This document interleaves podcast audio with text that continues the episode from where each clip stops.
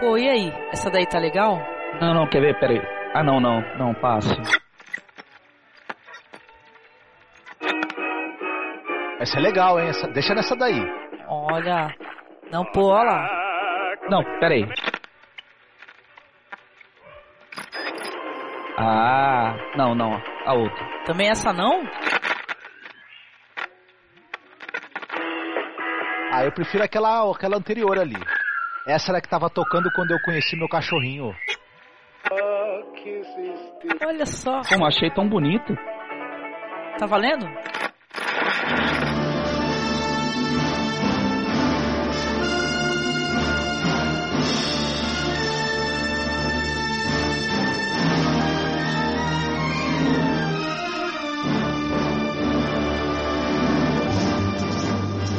Você está ouvindo Masmorra Classic. Olá, encontramos. Pode deixar rolar essa mesmo. Deixa rolar. Até o fim.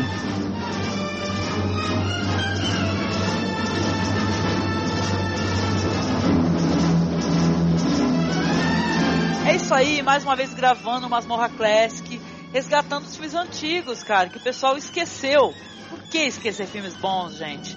Eu tô aqui de casa cheia, com vários amigos, com o nosso amigo Douglas, que é lá do Pod Trash. Tudo bem, Douglas? Tudo bem? Tudo Tranquilo? bem? Tranquilo. Tem frase inicial aí, amigo? Sim! Então manda.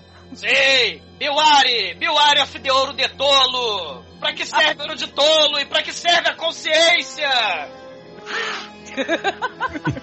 Foda, legal.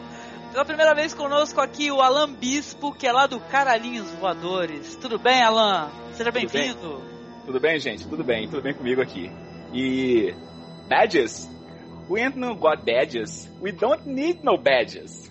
I don't have to show any stinky badges. Com o nosso amigo de sempre aqui, o Noriega Marcos. E aí, Marcos, tudo bem? Opa, tudo certo? Poeira de ouro na mão é vendaval. Boa essa aí, cara. E, como sempre, o Paulo Elacho, nosso amigo lá do Pode Especular Podcast. E aí, Paulo, mais uma vez juntos. Oh, é um prazer, como sempre. Sai daí, garoto, que eu vou jogar água na tua cara. se vocês, ó, se ele visse depois do que esse garoto se transformou, cara, ele assistiu é... medo, muito, tenha medo, muito medo. e aqui a Angélica, sua host. Eu vou citar, ó lá, você coach. Eu vou citar Shakespeare para vocês, ó lá, que legal. Ouro amarelo, fulgurante, ouro precioso. Basta uma porção dele para fazer do feio belo, do errado certo, do baixo nobre, do velho jovem, do covarde valente. Ó deuses, por que isso? O que é isso, ó deuses? Olha só! que chique, olha lá. De Shakespeare ainda é Timão de Atenas.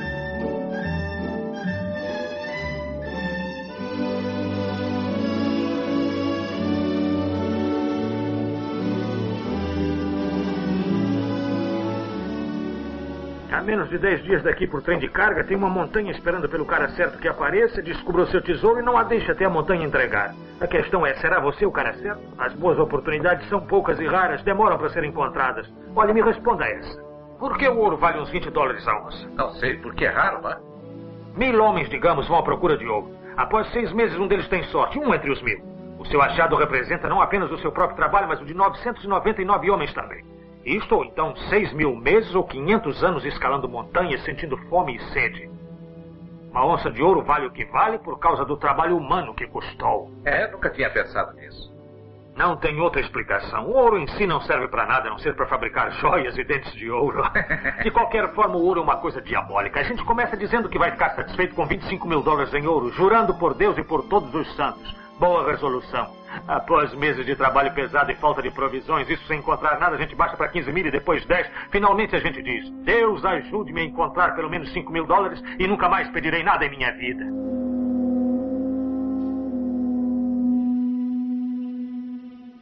É isso, a gente vai começar falando um pouco aqui.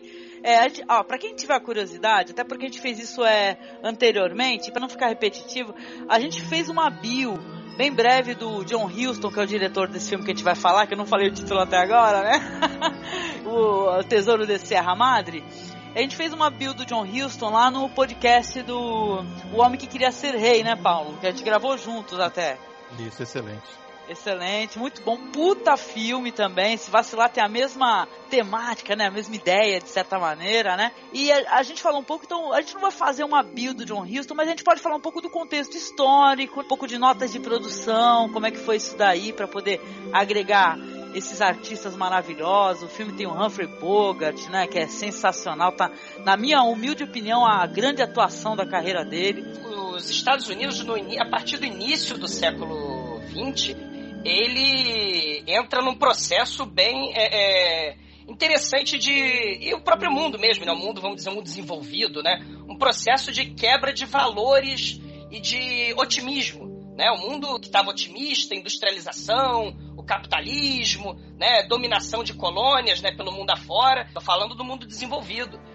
O excesso de confiança, olha o excesso de confiança aí, né? Uhum. ele acaba causando uma série de problemas né, né, nessa questão. Né, o capitalismo, depois de uma guerra que destruiu e dizimou é, milhões de pessoas, a Primeira Guerra Mundial, né, e definiu papéis mundiais, né, depois desse período, o mundo ele tá um pouco pessimista, né? É, é, talvez essa grande panaceia aí, o capitalismo, né?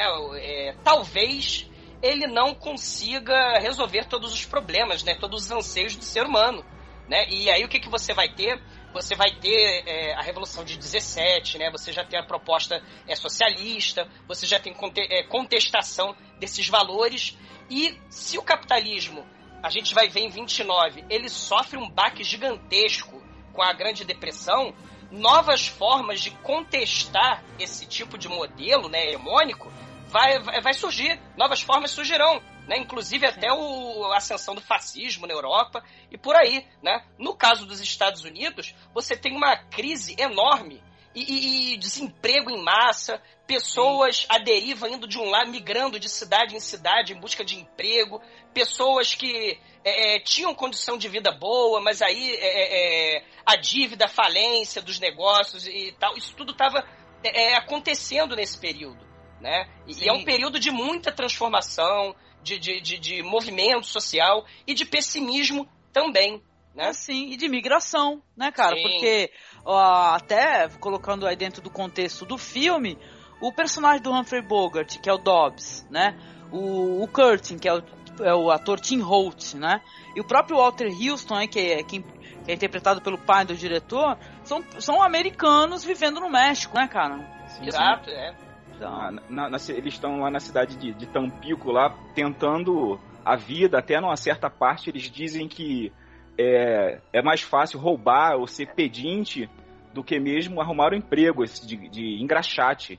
Uhum. Se, é, se eles é fizerem é, isso, nunca mais acontece um emprego. Vão se render ao sistema e não conseguem mais se levantar, né? Eles acham é um que é o fundo do poço. É um baque na utopia, né? Essa ideia de, do, do modo de vida americano, será que vai dar certo? Né? É, é, é, é, uma, é, é um baque já de, de, de, cara a esse modo de vida, né? Do sucesso, eu vou conseguir. Então eles vão justamente para outros países, né? Vão, é, vão descer para o México. Olha... A legislação é mais, é mais branda, né? Nesse sentido. E um, o americanos serem mendigos no México é uma baita ironia do destino, né? Bom, com certeza. Porra, a gente, viu, a gente viu isso daí no salário do medo, né, cara? Porque no salário do medo também tinha várias pessoas, tinha, tinha gente, eh, tinha hispânico, tinha francês, tinha americano, né? E tal. Então começou a ter essa, essa mudança, né? O pessoal ia, ia para outros países, né? Que eles, no caso do personagem do Humphrey Bogart aí, até porque o cara era um fugitivo, né? Ele ia, ia ser preso lá no, no país de origem, né? E acabou fugindo pro México para poder tentar ganhar vida.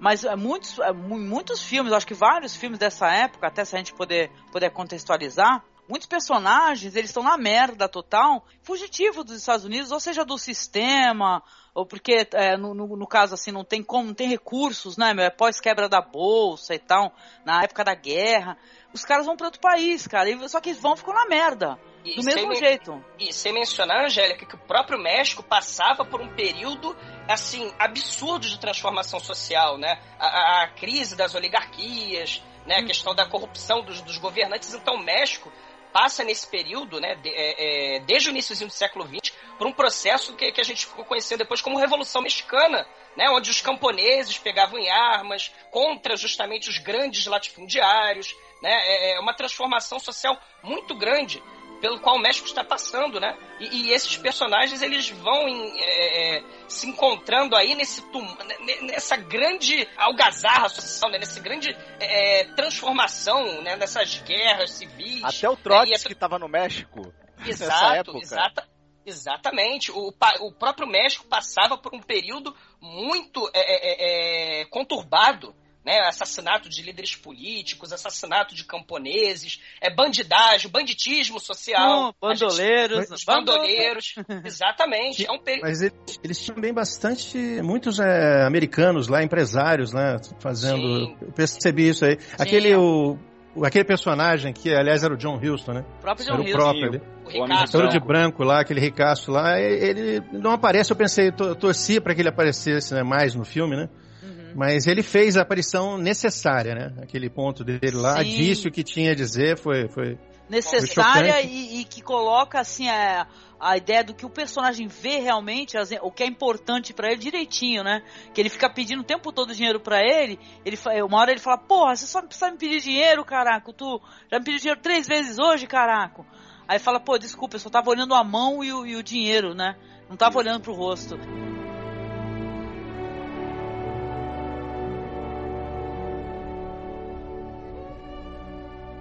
Mas falando aqui então do filme em si, né, da, o, o Tesouro de Serra Madre, dirigido aí pelo John Huston, como a gente estava aqui falando do cara, que era sensacional, um dos grandes diretores americanos mesmo, né? Eu acho que todo mundo concorda com isso, né, cara? O cara é foda no cinema que é, tá morto, vamos colocar assim, que é o cinema de aventura, né, cara?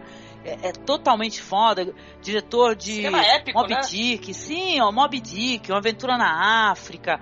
Aquele filme que a gente já comentou no Masmorra Classic anterior, que é o, o Homem que Queria Ser Rei, cara, com, com o Sean Connery, cara, e o Michael Caine, sensacional. É de um cinema que tá morto, né, gente? Vocês acham, vocês concordam com isso? Porque cadê o cinema de aventura, né, com esse, essa grandiosidade, né, o cinema épico, né? Vamos colocar assim, é, não, não tem, né? Cadê? É, eu sinto saudade disso, é uma coisa que faz falta, né? Não, não só épico, mas também um, de um realismo.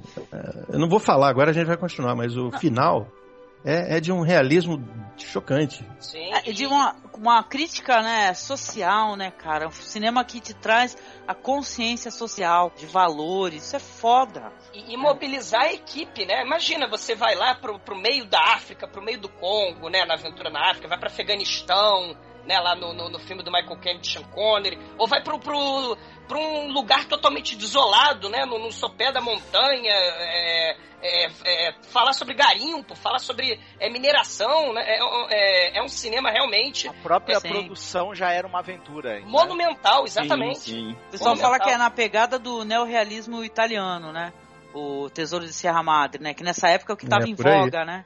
Então. O, eu acho que o último grande filme que o filme é uma grande aventura e, e, a produção dele foi uma aventura também gigantesca e tudo, talvez tenha sido o Fitzcarraldo, né, do Resort. Depois, uhum. depois esse tipo de, de, de, empreitada ficou mais difícil, né? Ó, pra, pra não dizer que não falei de flores, cara, o, a, o último filme recente, assim, que eu assisti com essa pegada, a gente comentou, Paulo, sobre ele contigo, é o filme do Peter Weir, cara. Aquele The Way Back sabe? Que é hum. mesmo esquema também, aventura do caramba, vários personagens e tal. O crescimento, sabe? Aquele arco dramático dos personagens. Meu, mas eu sinto muita saudade disso, cara. Eu resgatar essa espécie de cinema, cara, que muita gente fala, eu vou tornar a falar, muita gente fala de grandes filmes que o próprio Vento levou, mas caramba, tem cada filme aí que o pessoal não assistiu e todo mundo elogia. Tu vai no MDB, cara, nos comentários, sabe, no, nas resenhas do pessoal, é só elogio, cara, o pessoal se rasgando elogio. Não, e esse filme é uma coisa engraçada que ele, ele, ele, ele nasceu de uma amizade, né? Ele, ele nasceu de, um, de, um, de uma promessa feita entre dois amigos. Foi o que fez esse filme acontecer, né? Porque o, o John Huston, ele leu o romance no, no, quando o romance foi lançado. Isso antes dele fazer o primeiro filme dele, o longa-metragem, que foi o A Relíquia Macabra, né? Uhum. E tal. E ele tinha muita vontade de filmar. E depois que ele trabalhou com o Bogart, ele falou: Cara, eu quero fazer o Tesouro de Serra Madre contigo. Ia ser o segundo filme do John Huston, mas teve uma série de problemas, não pôde acontecer. Só que o, o John Huston fez o Bogart prometer, cara, tu vai fazer esse filme comigo, vamos fazer, beleza. O, o Bogart virou astro, né? fez, virou um cara de sucesso, virou uma das maiores estrelas de Hollywood da época. Quando o, o Bogart assinou o contrato com a Warner, é, esse filme estava no contrato, ele exigiu, falou, ó, uma, uma das cláusulas do contrato eu quero que vocês prometam que vai ser feito um, um, um dos filmes que eu vou fazer para vocês é esse filme desse livro aqui, do Tesouro de Serra Madre e tal. E quando chegou a hora, ele falou, e eu quero esse diretor aqui, o Houston e tal a, a dedicação é, é, impressionante, né? O pessoal que é. trabalha com, com, com, o Houston, né? É, é, é assim, nos sets de filmagem, aquelas histórias todas, né? O barco virou lá na Aventura na África, o Bogart empurrando o barco, né? Assim, é, um grau de, de comprometimento. É, assim, e, e, e, diarreia, jacaré, hipopótamo, aquele lá da África. Né? Mas eles falavam, cara, era de segunda a sábado. Filmar direto, comprometimento total, e no sábado o Houston rapava todo mundo no pôquer, né? Bebia pra caramba e rapelava os amigos no poker, né? É. Rapelava a equipe toda. O, é, ele era famoso por ser bruto, John Huston, por, por tratar mal os atores, ser, ser, xingar todo mundo, é, ter, ter arroubos aí de querer bater em todo mundo, enfim, além de roubar todo mundo no poker, né? E tal. Mas era ele e o Bogart se, se adoravam, gostavam Sim. muito um do outro, né? Ele era severo, mas sem perder a ternura, né? Sim, é... sim. o filme, o filme é de 1948. é um filme, é bom a gente colocar isso, que é um filme preto e branco. E alguém cometeu a ousadia a heresia. De, a heresia de colorizar o filme, entendeu? E o filme tem, acho que passou na TNT colorizado, gente.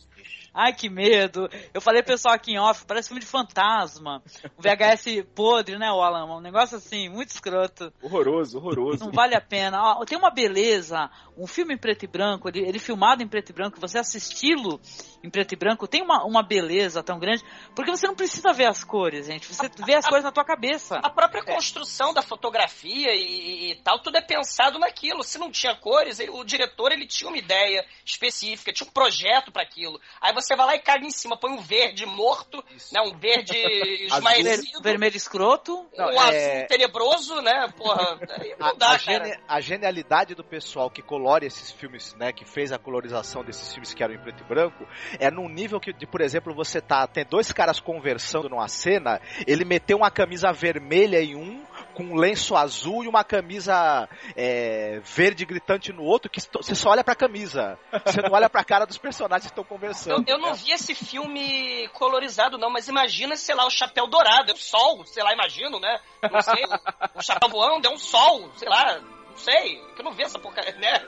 Imagina ver isso colorizado. Não veja, não veja. Não ah. veja. É, as, a, eles, eles botam a, a, os, as peles dos personagens, todo mundo tem o mesmo tom de pele. Parece que todo mundo é primo. Sim, eles usam, eles usam talvez no máximo cinco cores para colorizar o filme inteiro. É o céu azul, a pele dos caras, um pouco de marrom, um pouco de verde e acabou. É, é muito tosco, gente. É muito tosco. Ó, ou seja, é, se você não conseguir ver o filme, se você não conseguir alugar o filme, porque é interessante a gente colocar sem fazer propaganda de ninguém, sabe? Mas, mas tem, ó, tem esse filme, um DVD especial que saiu, DVD duplo, para vender por aí a R$24,90, gente.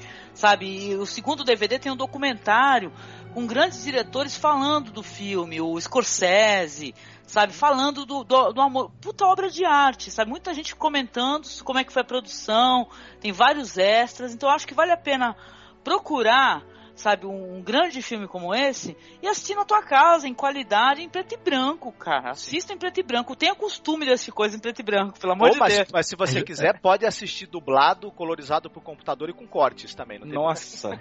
Nossa. Horror. Horror. Oi, Paulo. Merece, viu, fazer um podcast sobre isso. Por que você não gosta do preto e branco?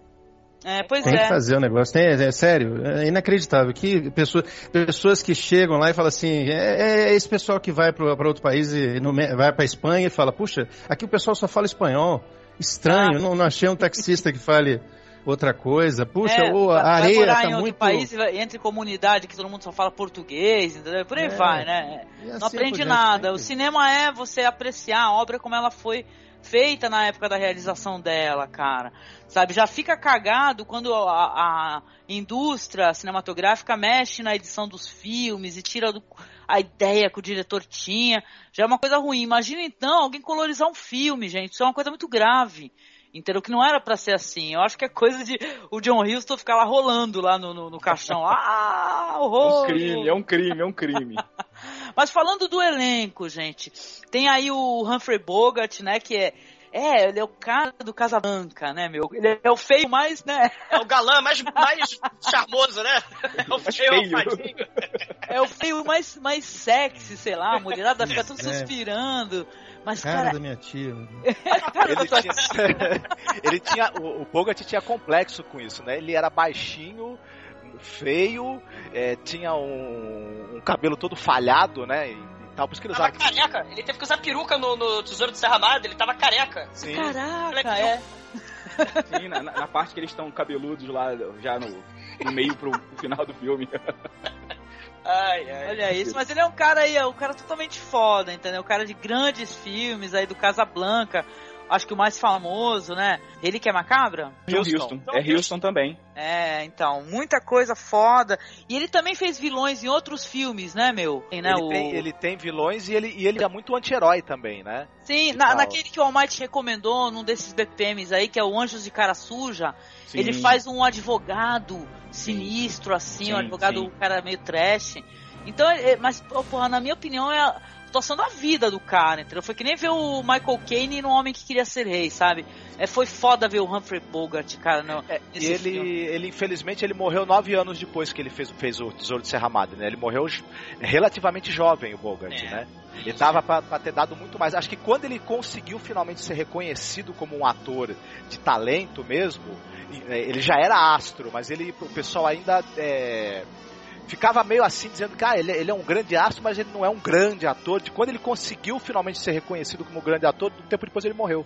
Tá? É. Não, e foi uma injustiça da academia, né? Na época ele não ganhou um Oscar pelo filme, mas a academia meio que depois acertou, porque aí deram o Oscar a, de ator. A aventura na África, né? É, ganhou, pois é. é. Não, e o Oscar de ator coadjuvante, nesse filme aí, nesse caso, foi pro pai do pai. Houston, cara. Sim. Que é o personagem mais. Ó, ele só não é o, tipo assim, tem top personagem assim da minha vida que eu falo, cara, esse personagem mais lindo do mundo.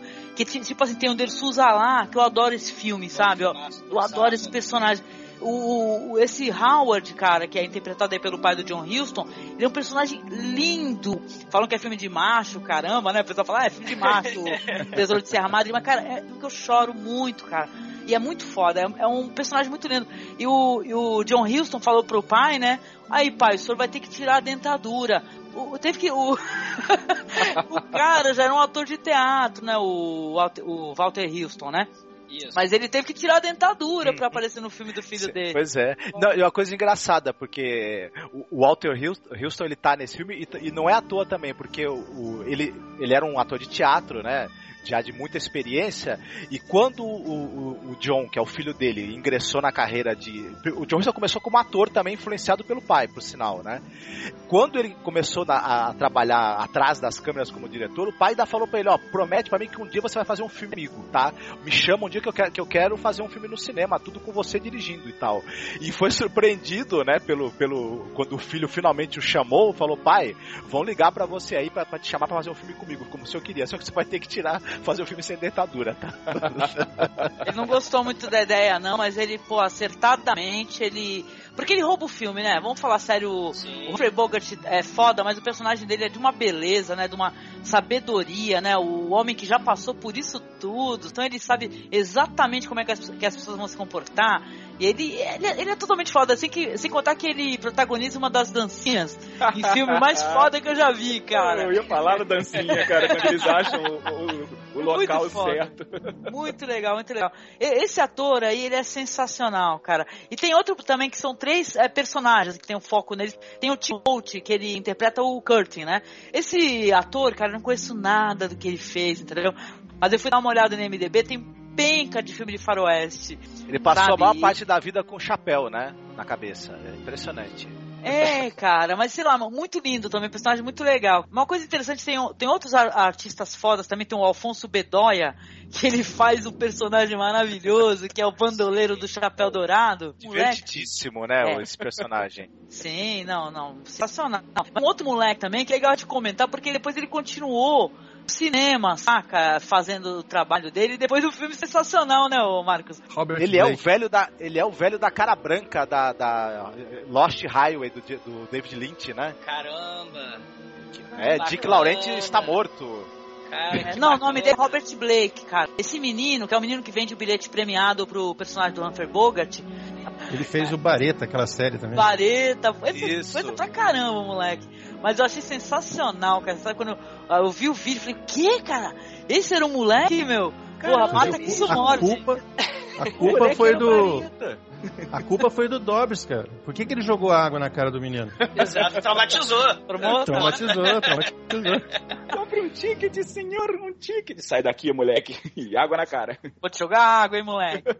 Mas é muito interessante, ó. Eu acho que os, os atores, assim, são todos legais. Os coadjuvantes, cara, como tem coadjuvante no filme, essa grandiosidade do filme antigo, com uma penca de gente trabalhando no filme, sabe? Tem Em uma. prol do filme, né, Angélica? Lógico, Não, não em prol de, de, de- estrelismo, né? De, de, de glamour, não é nada disso, né? É meter mão na massa. Ele distribuindo um peso pra cá. E vamos todo mundo para lá pra aquele canto ali. Imagina filmar lá 50 graus centígrados no, no, no, no- sol, fi- filmar, garimpar com terra, suor na cara. Imagina as condições terríveis. Não tá ali pra est- estrela coxinha, não pode entrar num filme desse, não. É, não, diz até que o Humphrey Bogart mesmo, ele era um cara muito simples, né? O pessoal comenta que ele não gostava disso. E quando ele percebia que alguém ficava com estrelismo, com putaria, ele caía matando em cima, né? Porque ele, meu, ele, tu, tu vê que o cara, o cara ele dá tudo de si. O ator que ele tá dando tudo de si, isso é muito foda. Os momentos que ele tá, porque ele começa sendo um protagonista do filme, e ele vai, ele já vai dando mostras que ele é um cara meio corrompido, entendeu? Que ele tá meio podre, tem uma coisa podre. Excelente, E atuação muda, o olhar dele muda, cara. Isso é muito. Paranoia. Sim, sim. A loucura, a paranoia, é muito foda, muito foda. Ele tá, ele tá na, nesse filme, o, o Humphrey Bogart, ele tá meio ali na, na, na, na- na bordinha do overacting, né? Mas é aquele overacting em alguns momentos que, é, que cabe, né? Que tá perfeito para o que, para o que é, para o que tem que ser, né? O personagem dele. Sim. É, eu tenho Bem lá legal. minhas considerações a respeito do que, do que chamam de overacting. Que eu acho que quando tem a ver com a história tem que ter overacting e acabou, cara. Você vai ter, vai ter alguém que vai ter que gritar em algum momento, everyone, não tem problema. Porque Ah, eu é acho legal. que. E é, é um- uma das melhores risadas malignas também do, do- que o cinema já, já produziu, a, a dele, né? Do personagem dele em alguns momentos, né? Sim, sim. É sensacional. Eu queria só mencionar essa questão da grande família Houston, né? O papel dela pro, pro cinema, né? Tanto de Hollywood, mas pro mundo mesmo, né? O, o interessante é a família. O, o John Houston, ele trabalhou com o pai dele, né? O, o, o, que ganhou Oscar por esse papel. Né, fazendo o papel do Howard, né, o velhinho, mas é, e anos depois já quase é, já é muito doente, né, já debilitado, ele deu o Oscar para filha dele, né? A Angélica Houston ganhou o Sim. Oscar né, com a honra do poderoso Pris, né? Isso é muito Muito interessante. foda, né? Muito É, é. foda. É, a família Houston, né? A importância deles pro, pro cinema, né? Não só de Hollywood, mas do mundo todo também, né? Eu tenho uma pergunta pra fazer pra vocês, cara, porque eu e o Marcos and- andamos conversando sobre isso, cara, porque sempre quando a gente vê clássico, entendeu? A gente pensa, porra, é, como assim é, Hollywood produzir essa espécie de material? Entendeu? Porque se a gente for hoje em dia analisar isso friamente, tá? Tirando um ou outro sucesso, Hollywood foca totalmente no que tá dando uma grana absurda, é remake, é, É. sabe, é continuações, é muito escroto. Nessa época, né, Marcos, a gente andou falando sobre isso, os caras, eles, além deles quererem ganhar uma grana, óbvio, obviamente, ninguém faz nada de graça, mas tinham eles que faziam questão de serem reconhecidos por bons filmes. Era diferente, cara, a indústria funcionava de maneira diferente. Primeira coisa que eu acho que é inegável, né? É, eu não digo que o cinema dos anos 40, os anos 50 era melhor do que o cinema de hoje no contexto geral, né? Mas o cinema americano, isso que isso é inegável que ele, é- que ele era melhor nos anos 50 do que ele é hoje em dia, né? Fica difícil. Não, né? mas eu tô falando do cinema E- americano especificamente. E os produ... Exatamente. E, e, acho que a grande diferença era o seguinte: os produtores, os donos do, do, do, dos estúdios, eram uns malucos milionários que eram doidos por cinema. Então os caras, além de investir, quererem ganhar dinheiro, eles tinham a ideia na cabeça que se eu, fiz, se eu fizer um bom filme, isso vai dar dinheiro bom filme dá dinheiro. E, bom, e ideias malucas, né? Por exemplo, levar uma equipe inteira pro México, isso não era muito comum na época, não. Você a, a, a regimentar uma tropa de pessoas, porque você fazia assim, filmes de grandes estúdios. Você tinha lá a Cleópatra, você tinha aquela, aqueles estúdios magníficos e gigantescos, mas você trasladar sei lá quantas pessoas para outro país, isso aí são ideias malucas mesmo, mas que dão certo, dão uma autenticidade pro filme, né? Não, e o John Huston é pioneiro nisso Exato. no cinema americano, Além né? de ser pioneiro Tal. quase no, no cinema no ar também, né? Uhum. O Correio Macabro, então a importância é, é fato. Hoje em dia você fica só requentando ideias, né? Na maioria dos casos, requentando o roteiro, requentando. É, fazendo saca? continuações, Exato, né, cara? Tu fala isso, o pessoal não gosta quando a gente fala essas coisas, sabe? O pessoal ah. fica, pô, vocês são babaca pra caralho. Você não limita é, a criatividade, exato. Não, é porque quem decide hoje o que, que vai ser produzido e como vai ser produzido é um cara que é formado em administração em Harvard, não é um cara que não tem, tá tem nada a ver com cinema Exatamente. e tal. Ele não está nem se importando com a qualidade, com a, com a relevância daquilo e, e, e até essa vaidade que existia entre os, os, donos de estúdio, que um olhava pra cara do outro e falava, eu quero fazer um filme mais foda do que o dele. Exato. Né? Tinha muito isso. Eu quero ter o diretor mais foda no meu estúdio, não no estúdio dele, porque, porque eu sou melhor que ele e tal. Eu sou mais rico, sou mais poderoso e eu quero fazer um filme mais fantástico e que, e que entre pra história antes dele. Acabou essa história, né? Eu quero, o, o negócio é, é conseguir conseguir mais grana. É fazer mais ser relevante mesmo, ou não. É, é, mais do mesmo, porque como as obras custam, sei lá, 200 milhões, você tem que ter retorno de, sei lá, 300, 400 milhões, bilhões, né? Hoje em dia. Então você faz mais do mesmo. É, o, o, chegou a, eu acho que a, a, grande atual insanidade, né, de Hollywood é a ideia que tava que tá se cristalizando. Claro que essa ideia agora ela morreu na praia, eu acho, né? Acho que eles já estão dando um, um, passo atrás de que o grande blockbuster tem que ter uma bilheteria de um bilhão de, reais, de dólares. Eles estão querendo de, deixar essa marca como patamar para um grande blockbuster. E isso não tá dando certo. Simplesmente é, não tá funcionando isso. Haja 3D, haja tudo, não adianta, não adianta, mágica. O 3D, já, o 3D já faz a bilheteria dobrar, né? Por si só, é. né? Porque é mais caro. Mas aí o que acontece? Vai para um nicho, eu sei que isso daí tá fugindo um pouco do filme, a gente pede perdão, mas assim, vai para um nicho que só os braços, vamos colocar assim, é a, os afiliados e tal dessas grandes indústrias aí que conseguem fazer filmes bons, cara. Vão sair é, com um orçamento inferior e tal. Vai ser um puta filme. Mas não vai ter uma grande distribuição e não vai é. ser conhecido, cara. Tem bons filmes que estão sendo é, feitos entendeu? Na indústria americana. Porém, cara, eles não são conhecidos. Porque quem se importa? Eles vão querer distribuir e gastar mais divulgação nos mega blockbusters do caralho em 4D, entendeu? Então, sabe, é foda isso. Porque é aí que a gente vem trazer para vocês o Tesouro de Serra Madre e falar, cara, assistam, meu, porque não perde absolutamente nada para qualquer filmaço que você for assistir no cinema.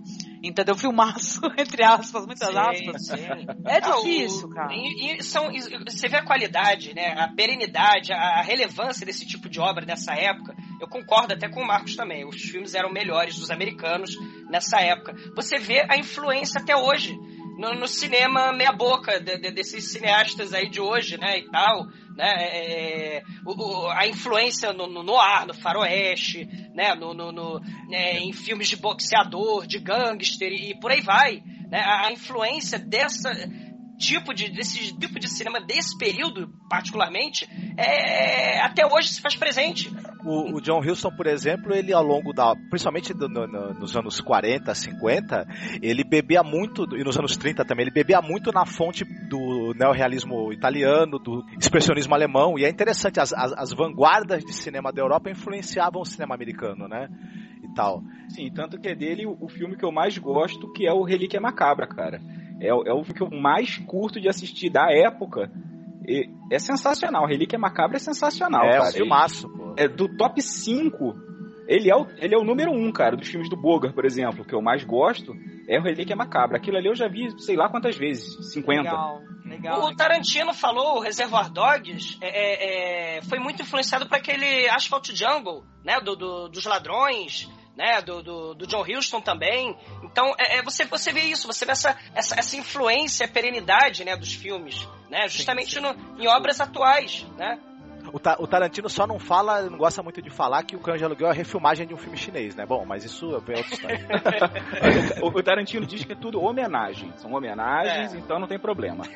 Ah, eu não tenho problema nenhum, entendeu? Como uma pessoa que gosta de cinema, de ver homenagens a filmes que eu gosto. Eu só fico triste no meu coração, eu falo isso do fundo do coração, quando eu vejo que alguém fala só bem do Tarantino e não conhece nada, não é. se importa pela bagagem do que o Tarantino está tentando trazer dentro do cinema dele. É isso que me chateia. Porque Tarantino é super legal, eu também gosto. É, Mas sempre mesmo, que é isso. E, e, colocar no mesmo, sei lá, patamar talvez, é, com outros diretores que simplesmente copiam e na cara, numa cara de pau, né? Assim.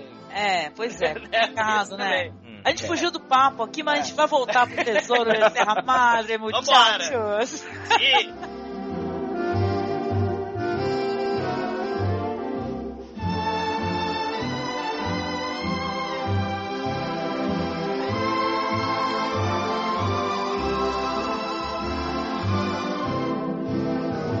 filme O Tesouro de Serra Madre, ele nos apresenta logo de cara o personagem Dobbs, que é o Humphrey Bogart, que o tempo todo na tradução, viu, que eu assisti também uma versão é, dublada, viu, Douglas? Parecia que ele falava Douglas, viu? O tempo todo. Ah, é? O tempo todo parecia que falava Douglas. Não sei o que era. Como assim, Douglas? só, pra, só pra compartilhar essa contigo, porque foi engraçado aqui em casa. Então, mas assim, ele é um cara ele tá que. Tá meio careca, né, também, né? Tá terrível. Bêbado, maldito, né? Foi tudo falou, fui eu, hein? ah, pois é, é, mas eu imagino. Ah, ora, nem, pois. nem, nem foi eu. mas assim, o, o Dobbs, ele tá nesse vilarejo, um vilarejo que você vê assim que é, que é muito lotado, assim, mais. Tampico. Tampico, né? que é pobre, ele tá lá. O suco Tampico foi criado lá, será? Eu não, não sei. Pensei nisso também. Inspirado, talvez. Eu não sei, mas... lá. Mas ele tá ali como um, um vamos colocar um mendigo, um, não um pedinte jogado na rua, mas tá lá com um mendigo, andando pra lá e pra cá, ele tá pedindo dinheiro, aparece o John Huston, como a gente comentou, e tal, o John Huston dá uma chamada nele lá, o personagem, porra, vai pedir dinheiro pra outra pessoa, e ele consegue uma grana, e aparece até um moleque, que é o, esse menino aí que depois apareceu no filme David Lynch, ofertando para ele um bilhete de loteria. E tem até uma cena que eu acho que coloca muito bem como é que é esse personagem, que é um bom filho da puta, quando você for, vai ver mais pra frente, que ele, ele começa a falar pro moleque, ó, se tu continuar me enchendo o saco e me ofertando esse, esse, bilhete, eu vou jogar agora na sua cara. E o moleque dá a volta nele pelo outro lado e realmente oferta mais uma vez e toma um copo de água na cara. E tu fala assim, é. porra, você é mal, hein, rapaz, né? Não, o, o personagem já tá começando a ser delineado perfeitamente aí. Primeiro Primeiro que ele, ele, ele, ele se humilha pro cara que tem dinheiro, né? Pedindo dinheiro, pedindo grana, e ele pede três vezes pro mesmo cara, porque ele só olha pro dinheiro e pra mão, não olha pro rosto da pessoa que tá dando dinheiro para ele. Ou seja, eu me humilho para quem tem mais do que eu.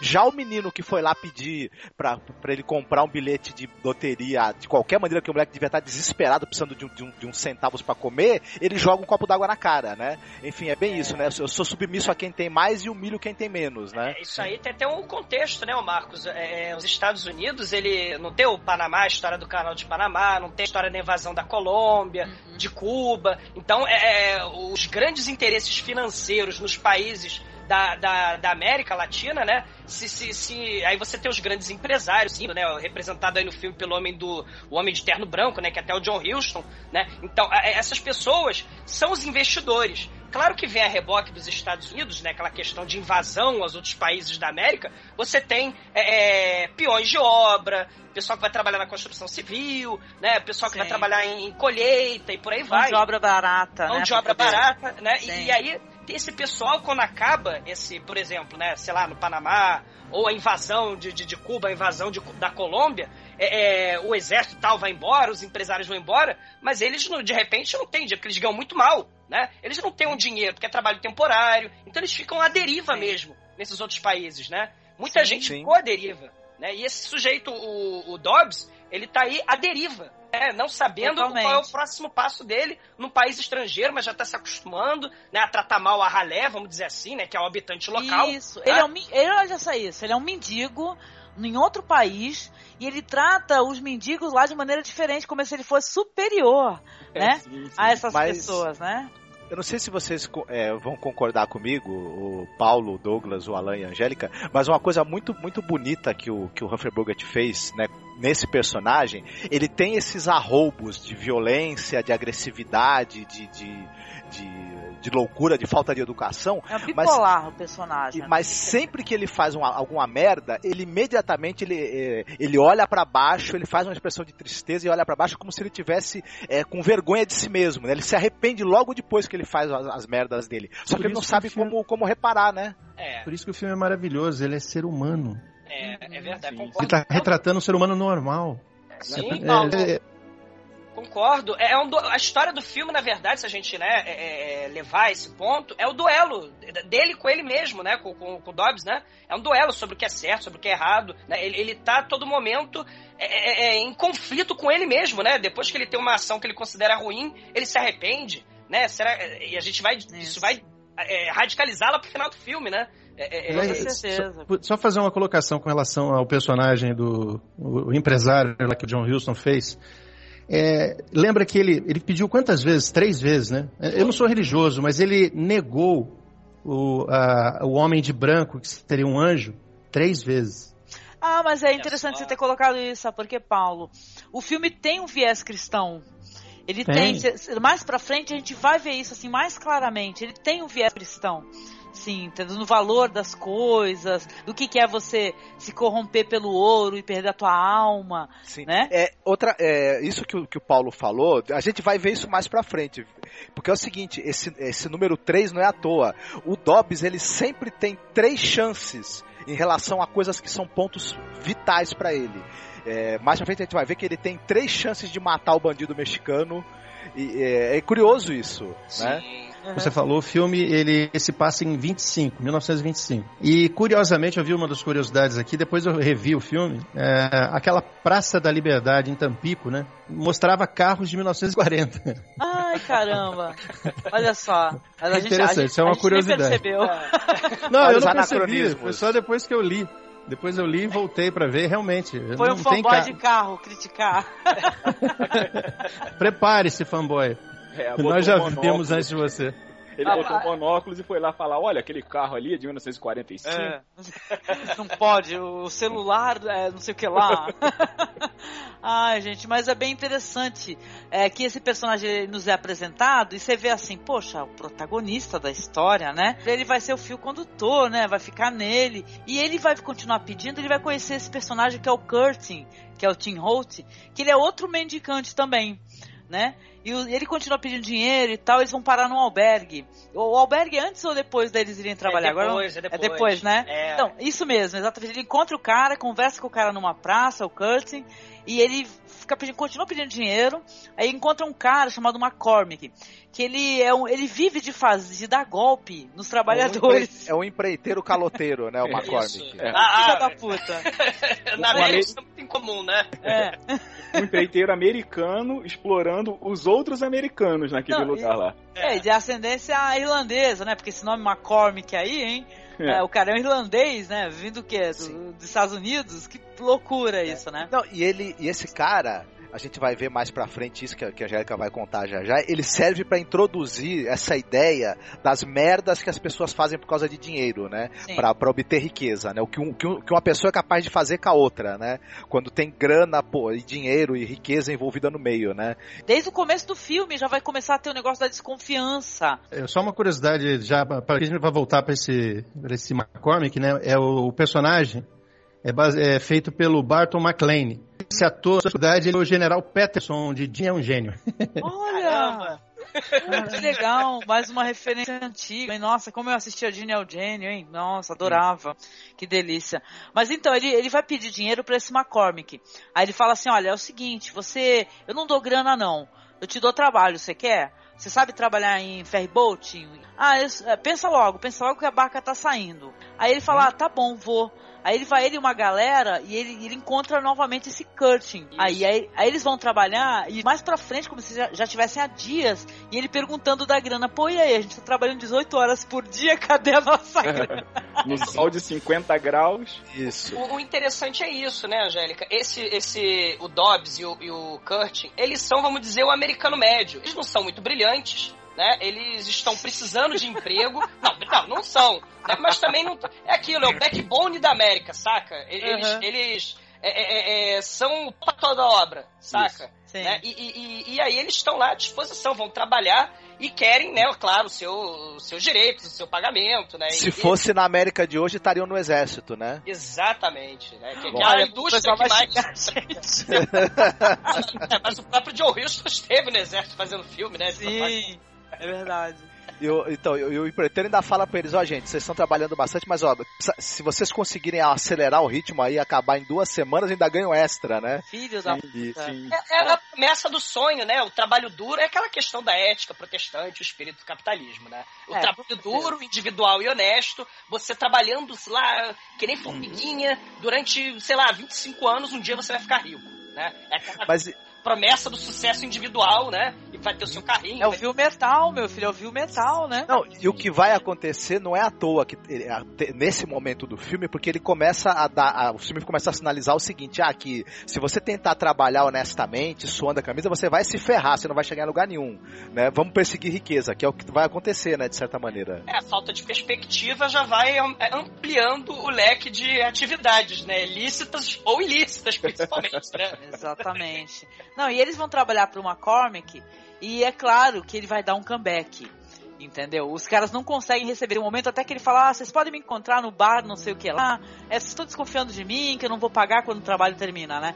Ah, mas vocês podem me encontrar, pega essa grana aqui, vão tomando uma birita aí que vocês me Isso. encontram. É, Meu, o, o, o agente, o agente cara. que ia trazer o dinheiro não veio, mas eu vou lá no É. escritório buscar o dinheiro, já volto, tá aí, tá, pessoal? É. Calma aí. Me encontrem no bar, no bar tal lá, que eu vou pagar vocês. Ah, É tá. só sentar. É que ele, ele tipo fala assim, ah, me esperem lá três horas da tarde. Aí, na cena seguinte, já são sete da noite, eles estão doidões lá e nada do cara. É que Não. eles não, ele não falou três horas da, da, da, da tarde de que dia, né? É, é, não Que ano? explicou, cara. Mas assim, aí eles estão lá, os dois muito putos, né? Não encontraram o cara, obviamente. Aí eles estão sentados numa praça, que eles foram direto nessa praça aí conversando. Aí veio o cara passar e Tava tava. chavecando a mexicana lá bonitona, né? E Ele- tal. Porque ele, ele recebeu a grana da, da, da, da empreitada, né? Claro, que ele fez pra alguma empresa. E ainda recebeu a grana que seria dos trabalhadores. Ele tava lá torrando dinheiro, safado, né? Tava, Sim. tava. Mulheres, barcos, É. mulheres. né? Artes, é, dinheiro, é, mulher. Não, e uma coisa interessante, é, se vocês lembrarem até mais pra frente, vai ter um diálogo com o personagem do Humphrey Bogart que vai remeter a essa cena do Mark Cormick torrando dinheiro com a, com a mulher. Isso, é Sim. o plano de vida de sucesso dele, né? Nossa. Como quero- ele vai gastar. Isso, É. exatamente. Sim. Aí eles veem o cara e falam assim, porra, vamos lá atrás desse cara, cacete. Aí vão lá e tá ele e a mina, ah, querida, você pode me esperar não sei o que ali? Porque eu já tô indo aqui, eu vou falar com os meus sócios aqui, não sei o que lá. Ele dá aquele perdido, aquele migué. E Fala ele, ele, ele já tem até a lógica, a estratégia pra se livrar de uma situação dessa, né? Vai levar pro bar, ah, vou embebedar vocês até a morte e meter o pé, né? A ideia é essa. É muito Ele fala assim, é, eu estou aqui com a Dolores. Eu Acho que é Dolores que ela fala, não sei. Dolores. Ele quer um safado mesmo, ele vai, ah, não, vou Aí, embebedar esses tolos, esses Eu, babacas. fiquei- eu senti vergonha pro personagem dela, porque ela depois, ah, bem, então não sei o que, tu não ia fazer não sei o que comigo? Eu falei, caralho, o único personagem feminino que tem fala, fala isso, que bosta. É uma, É, e, e o- e o, e o McCormick erra o nome dela. né? ele, ah, teu nome é, sei lá, acho que é Dolores. Ele vai falar, mas ele, ele dá aquela pausa. Eu estou aqui com a. a... a, a, a Chiquita, a, a Dolores, a, a, né? Mas aí eles vão, aí ele leva os dois pro bar, aí eu, pô, sei que lá, imagina que eu ia dar o comeback em vocês, eu tava procurando vocês, um negócio assim, e os dois muito putos, né, depois de se fuder de trabalhar e na- ainda na merda na rua, aí fala assim, é, "Pe- pô, garçom, manda mais uma garrafa de, de, sei lá, de bebida de tequila aí, não sei o que. Meu, o cara serve os dois imediatamente, já dá uma garrafada no cara. Uma que é realmente, Acho que é. Ele é o rei do, Kurt. do Não, ele bate no outro, no Kurt. É no No Kurt. Kurt, no É no Kurt. Kurt. Interessante nesses grandes clássicos do cinema americano, essas brigas de bar são muito icônicas, né? Tendo assim com a minha humanidade, né? do, do, do, do James Dean, a questão do, do do preconceito. Ai, pô, as cenas de Sim. todas, né? Agora, essa aí tem a questão justamente do que? Eles estão brigando pelos direitos dele, né, caramba? Você roubou a gente, seu safado. E, É, é, e é uma delícia você ver um filme que tem uma briga normal, sem sing, pô, bang, aquele negócio, e pessoas em volta gritando, fight, fight, fight. Ah, Tem dois caras tomando uma cerveja gelada, parado olhando assim pra eles brigando, a porrada comendo no meio e os dois caras bebendo uma cervejinha assim tranquilamente. Tu vê claramente, Ninguém né? tenta ajudar o, o, o McCormick, até porque o pessoal já deve conhecer, já deve saber que ele é um pilantra e fala, ixi, esse daí, de vez em quando, volta e meia quebram a cara dele quando, quando, quando encontram ele, é, né? o próprio bartender, ele fala, né, esse cara é golpista, vocês caíram nele, vocês são americanos novatos aqui na cidade, né, os, os, os habitantes locais nem, já, já, já ignoram ele, já sabem que ele é safão 71 mesmo, safado, né? Cacete. Não, mas é interessante porque aí o- os, eles vão brigar, né? São dois contra um, né? Tem uma hora até que eu achei que o McCormick ele ia se dar bem na briga, porque filha da mãe, esperto, né? E tal, ele tá acostumado, né? Grandão, né? Grandão. Mais, mais alto do que mais eles, né? e tupido, né? É. com certeza. Sim, os dois são dois miseráveis, né? Mortos de fome. Aí ele- eles, eles vencem, né? Aí eles pegam o McCormick dá a carteira, eu só tenho só esse dinheiro aqui. O, o personagem, o Dobbs, ele conta o dinheiro. Isso eu achei fascinante, porque é bem um personagem bipolar mesmo, assim, porque ele conta o dinheiro certinho e devolve o resto da grana pra ele, joga nele. E ainda não paga, nada mais. e, e ainda paga os estragos, né, no, no, no bar, né? Ah, Isso aqui é isso, pelo, isso. pela briga, exato. Do dinheiro O- dele, em vez de usar Sim. o do McCormick. Exatamente. Exatamente. Não, é uma coisa interessante, quer dizer, ele ainda tinha, é, assim, conceitos morais, né? Ele ainda tinha valores, né? Ele não tinha se corrompido, né? Ele, ele- a gente percebe que ele, ele tem uma tendência à agressividade, ele tem uma tendência até ao mau caratismo, mas ele ainda mantém um- uns certos valores e uma certa dignidade, né? É. E tal. Ele pega os 150 dele, os 150 do Curtin, joga o resto do dinheiro que tinha bem mais, pelo volume que tava na mão Sim. dele, na cara do, do, do, do McCormick. E vai embora. É verdade. E não deixa, não deixa de ser uma coisa interessante a gente pensar que o cara, ele, tá, ele tinha na carteira é, o, o equivalente a, a, a, a- a, sei lá, 25 dias de trabalho de um operário para gastar com a menina do- durante uma tarde, né? Sim, comprar sapatos. é, é, Pra, pra gastar com a chiquitita, né? É embaçado, gente. Mas assim, o, o- é interessante porque aí vem um, o- vai entrar o personagem que eu acho que é um dos mais legais do filme, né? Porque eles vão estar conversando e tal no, no- Pô, não sei o que, eles vão pra um, um albergue, né, gente? É um albergue. É, o- Tipo de um, de um albergue, né? E tem um monte de gente, né, que, que, estão, que está ali pra dormir, né? Então na Eles veem- pindaíba, né? na Tá todo pindaíba, mundo- é. estão todos na merda. E aí eles veem um velho falando, o Howard, falando de prospecção, né? Da extração do ouro. E é uma Aí- das cenas mais bacanas, assim, do filme, né? Cara? eu acho que é lindo. melhor. A melhor. Passando a experiência dele, né? Ele Sim. falando, pô, os homens, é, olha que interessante, ele falando dos homens, eles não sabem quando parar, né? É, muita gente aí passou a vida inteira tentando. é, tinha um momento, tinha grana e pede tudo pra começar a ter grana de novo, pra tentar extrair o ouro novamente. Não sabe quando parar. Né? Aí o, o pessoal tem uma maravilhosa. Você ganha né? uma fortuna e, e gasta aquela fortuna para obter uma Não, maior. e o né? Dobbs? Aí o Dobbs se mete na conversa, isso é muito engraçado quando a gente vê o que vai acontecer. Ele se mete na conversa e fala assim: Ah, não, mas se eu tivesse não sei quanto, eu parava. Não interessa se tivesse 500 mil lá. É. O, o- o interessante é o discurso do Howard também, né? Porque tem um momento em que ele fala: vocês sabem, mendigos que estão aqui, né? Por que, que o ouro vale tanto? Né? Qual é o preço do ouro? Por que que deter- o que, que determina o valor do O ouro? preço do suor, né? Aqui Exatamente, né? Ele fala, ele dá um exemplo, né? Mil homens vão procurar ouro.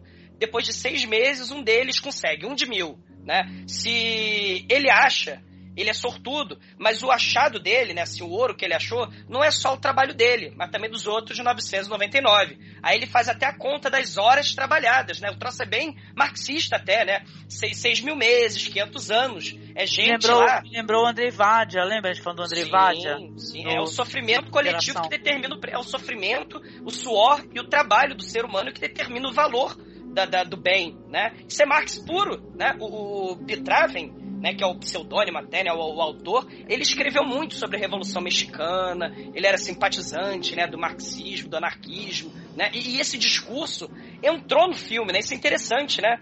E, Uhum. em pós Segunda Guerra Mundial, né? É interessante, né? O, o ouro é valioso não só pela raridade, mas também pelo trabalho e exploração humana envolvidas, né? No, no- no- em achar esse ouro, né?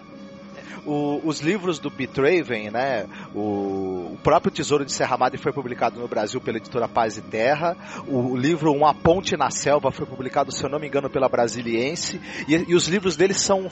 Você acha na estante virtual baratinho, viu? Quem tiver curiosidade, vale muito a, a pena, viu? reais, gente, sem brincadeira. Chega a pensar, pô, como é que pode, né? Ninguém se interessa, gente, ninguém se interessa né? Muito e, foda. E, e, tem, assim, né, é muita coisa, assim, ele trazendo atenção justamente do imperialismo dos Estados Unidos em cima da exploração, né, do, do, dos mexicanos, né? É interessante isso, né? É, que isso não estava em voga na época, né? Porque os Estados Unidos na época é o quê? Vou levar democracia para os povos, né? Mas que nada, tá explorando, né? Tá, tá, tá levando propaganda ideológica e tal, né? É, é o quintal dos Estados Unidos da América Latina, né? O México. É. Dizem que esse, o Beethoven era, era um ator alemão e anarquista, né, que saiu da, da Europa por volta de 1924 e ficou morando no México. Ah, olha só, então, é, e, e é pseudônimo, né? O pessoal acho que não conhece ele direito, né? Assim, ele era todo misterioso, né? E, e, e dizem até que o, o produtor do, do, do, filme, né, do, do Tesouro de Serra Madre, ele não conhecia pessoalmente o, o autor da, da, da, história, né? Eles, eles lidavam com, com ele, mas sem saber, achar que era representante. Interessante isso, né? Essa mística em cima, né, do, do, do Betraven, né? Sim, é. sensacional, né? Saber o background do, do autor do livro, né, e tal. Um cara que um cara que, meu, desconhecido, né? Muita gente não conhece. E, pô, eu também não conhecia. Quando eu fiquei sabendo da história dele, né? Que ele é um meio, tipo assim, meio que fugia. Acho que vivia no México, se não me engano, né? Isso. Um negócio assim. Isso. E é justamente porque, porque, porque ele criticava, né? Porque ele detonava e tinha que se esconder, né? Isso é muito interessante. Mas o, o filme, o, o, roteiro do filme é do próprio John Huston, escrito com a permissão do, do, do Betraven, e o filme a, ajudou a contribuir para que a obra do Betraven não, não seja esquecida, né? Porque é, o pessoal vai eternamente lembrar dele porque o, esse livro dele, o Tesouro de Serra Madre, que foi um livro que na época foi muito elogiado também. Sim. Né, o romance vai eternamente ser lembrado por conta de ter, ter sido o, a base pro roteiro do filme, né? É verdade, é verdade, é verdade.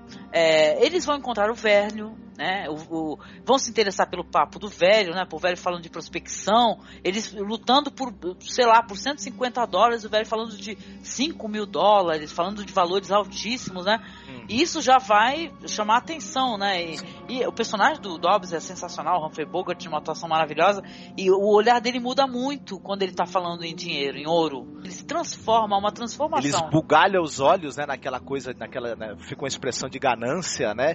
E, e uma coisa engraçada é que o velho estava falando da prospecção de ouro, de, de, da, da, dinheiro que dá, mas ele também falou muito dos problemas, dos perigos, do quanto isso, isso faz as pessoas enlouquecerem. E parece que eles só escutaram uma parte do que o velho estava falando, só a parte que envolvia dinheiro, com, sim. ouro, é, sim, só a parte do ouro. A, a, febre do ouro não, né? Eles não prestaram atenção é, no que o velho estava falando o negócio dos homens se transformarem, né? Isso. E, é, um daqueles homens que estava no abrigo lá, ele até perguntou pro Howard, né? É, mas por que, que você nunca ficou rico, né? Por que, que você tá aqui, né? Ele falou, eu falei, é, essas coisas dão volta, né? É, muita coisa, eu passei por muito. Dá a entender que ele foi rico e perdeu tudo, cara, várias vezes, é. caçando ouro. Exatamente. Aliás, o lugares. background desse personagem, que é o Howard, a gente não tem, né, ele, isso explicitado no filme, né? Tu não sabe se ele era um um médico, se ele era um soldado, o que, que ele fazia ali exatamente, é, né? Ele é muito viajado, né? Que ele fala, tem cenas, ele fala, eu tive no Canadá, tive não sei aonde, né? Uhum. Ou seja, ele é extremamente viajado, né? Então ele é aquele homem do mundo,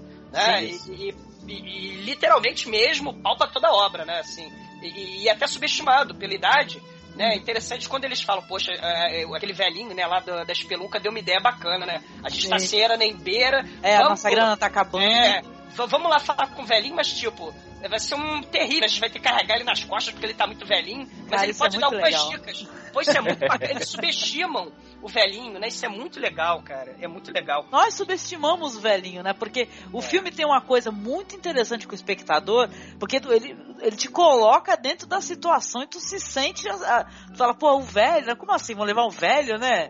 Tu até é. pensa, pô, o velho, cacete, vai se arrastar até lá, não vai ajudar porra isso nenhuma, né? E é ledo engano, né? É. Mas é muito interessante. Eles, eles realmente eles vão pensar nisso deles é voltarem a conversar com o velho, pô, a gente tá com uma graninha aqui, acontece a parada do bilhete da loteria, né? Eles vão, na hora Isso. que eles vão conversar com o velho, o moleque chega, é, senhor, senhor, me, me deu um pouco do seu dinheiro, senhor. O 10%. Senhor... É, 10%, senão dá azar. Aí ele, vai embora, moleque, não sei o que lá, vou te jogar outro copo d'água. Senhor, o senhor não entendeu, senhor?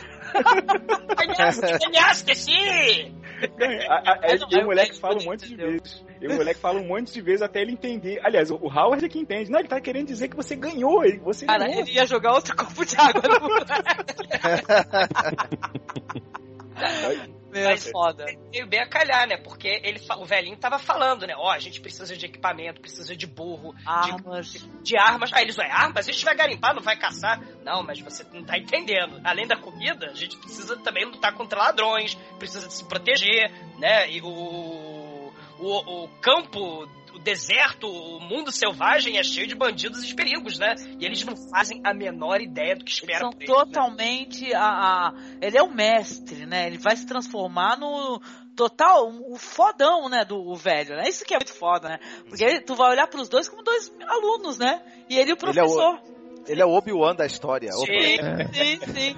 Aí aí mas na versão moderna, dois noobs da face, do Facebook, né? Estavam ali meio. os dois. é, ele- olha, os dois sou, sou eu tentando blogar em WordPress, viu?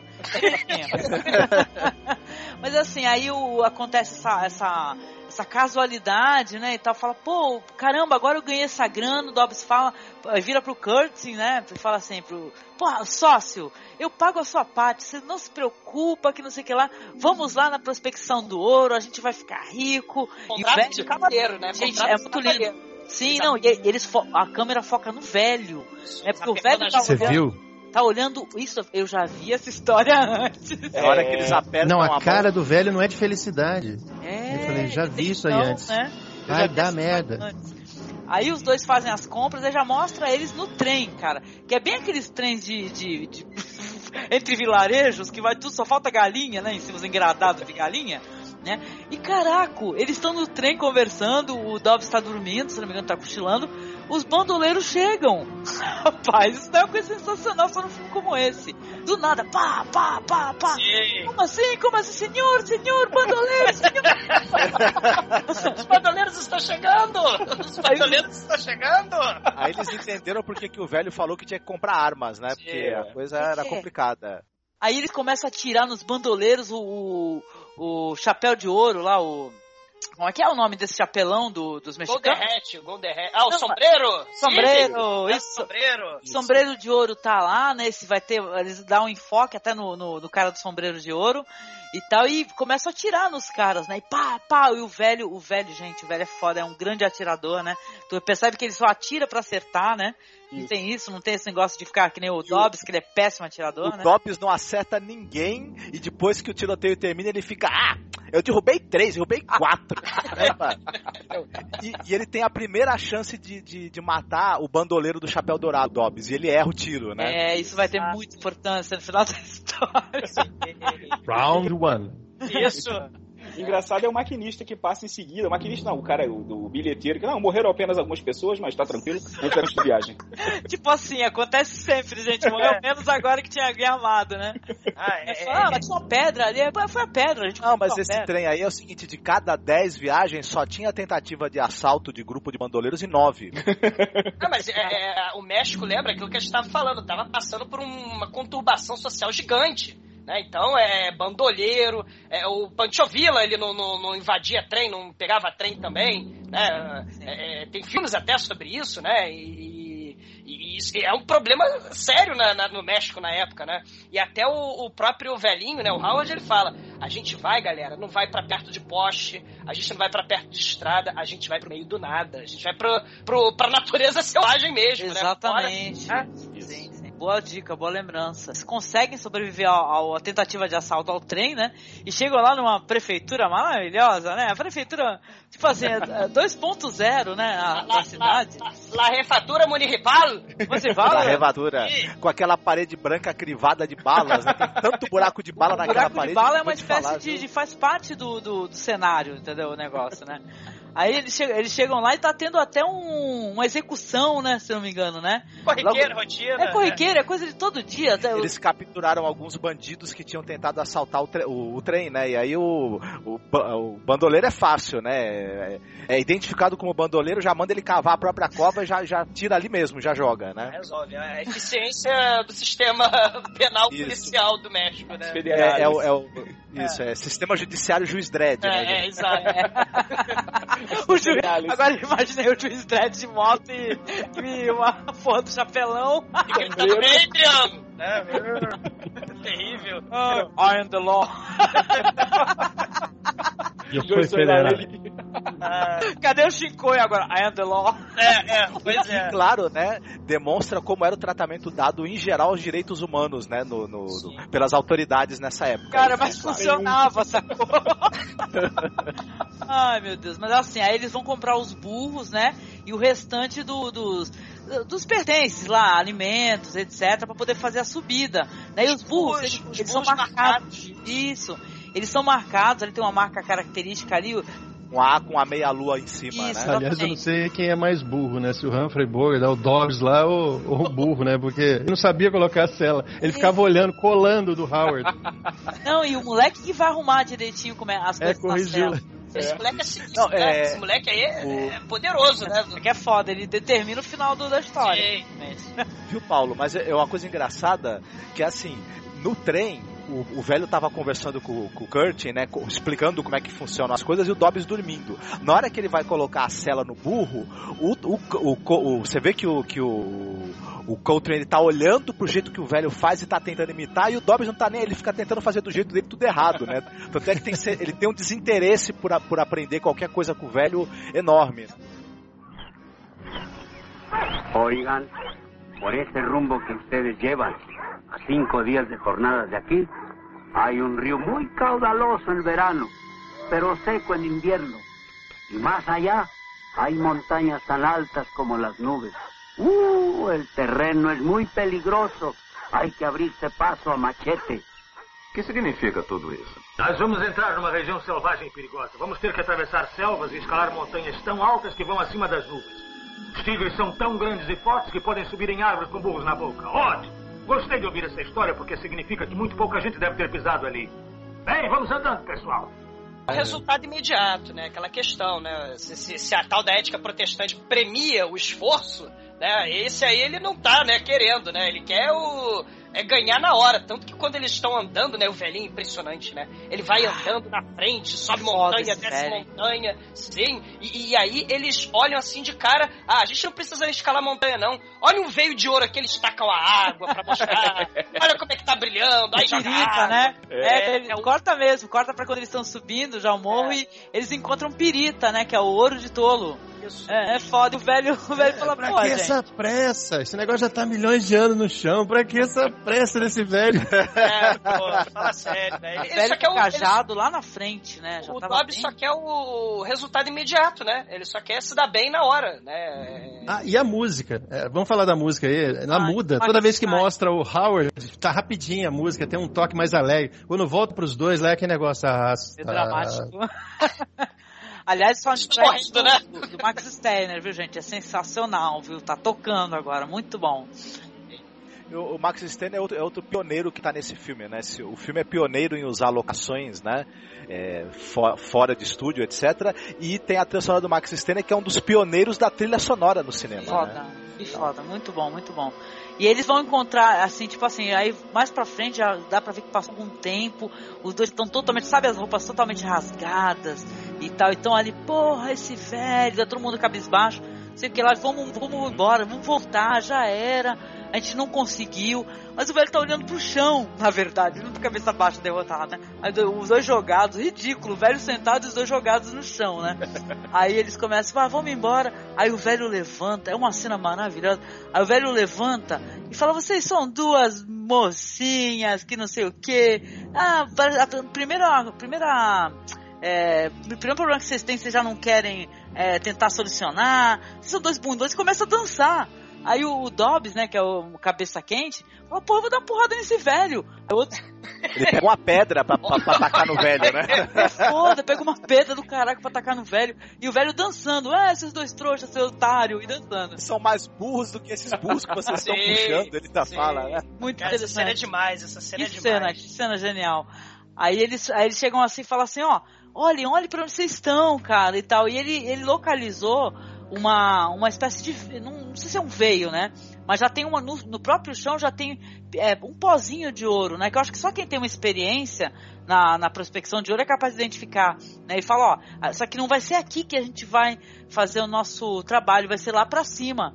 E ele aponta lá pro alto da montanha e tal. E aí vai começar esse processo deles pegarem, é, construírem lá um, um, um, esquema com água, eu não sei o nome daquilo, gente, entendeu? Que é uma calha, né, que vai tipo filtrando, né, e tal, vai, o ouro parece que o ouro é mais, mais pesado, e ele, o negócio assim, acho que o ouro é mais pesado, ele fica sentado. Eles fazem uma mina, né, eles abrem uma mina dentro da, da, da, da, da do vale ali, da, da serra, né. E um dique, né. E... Sim.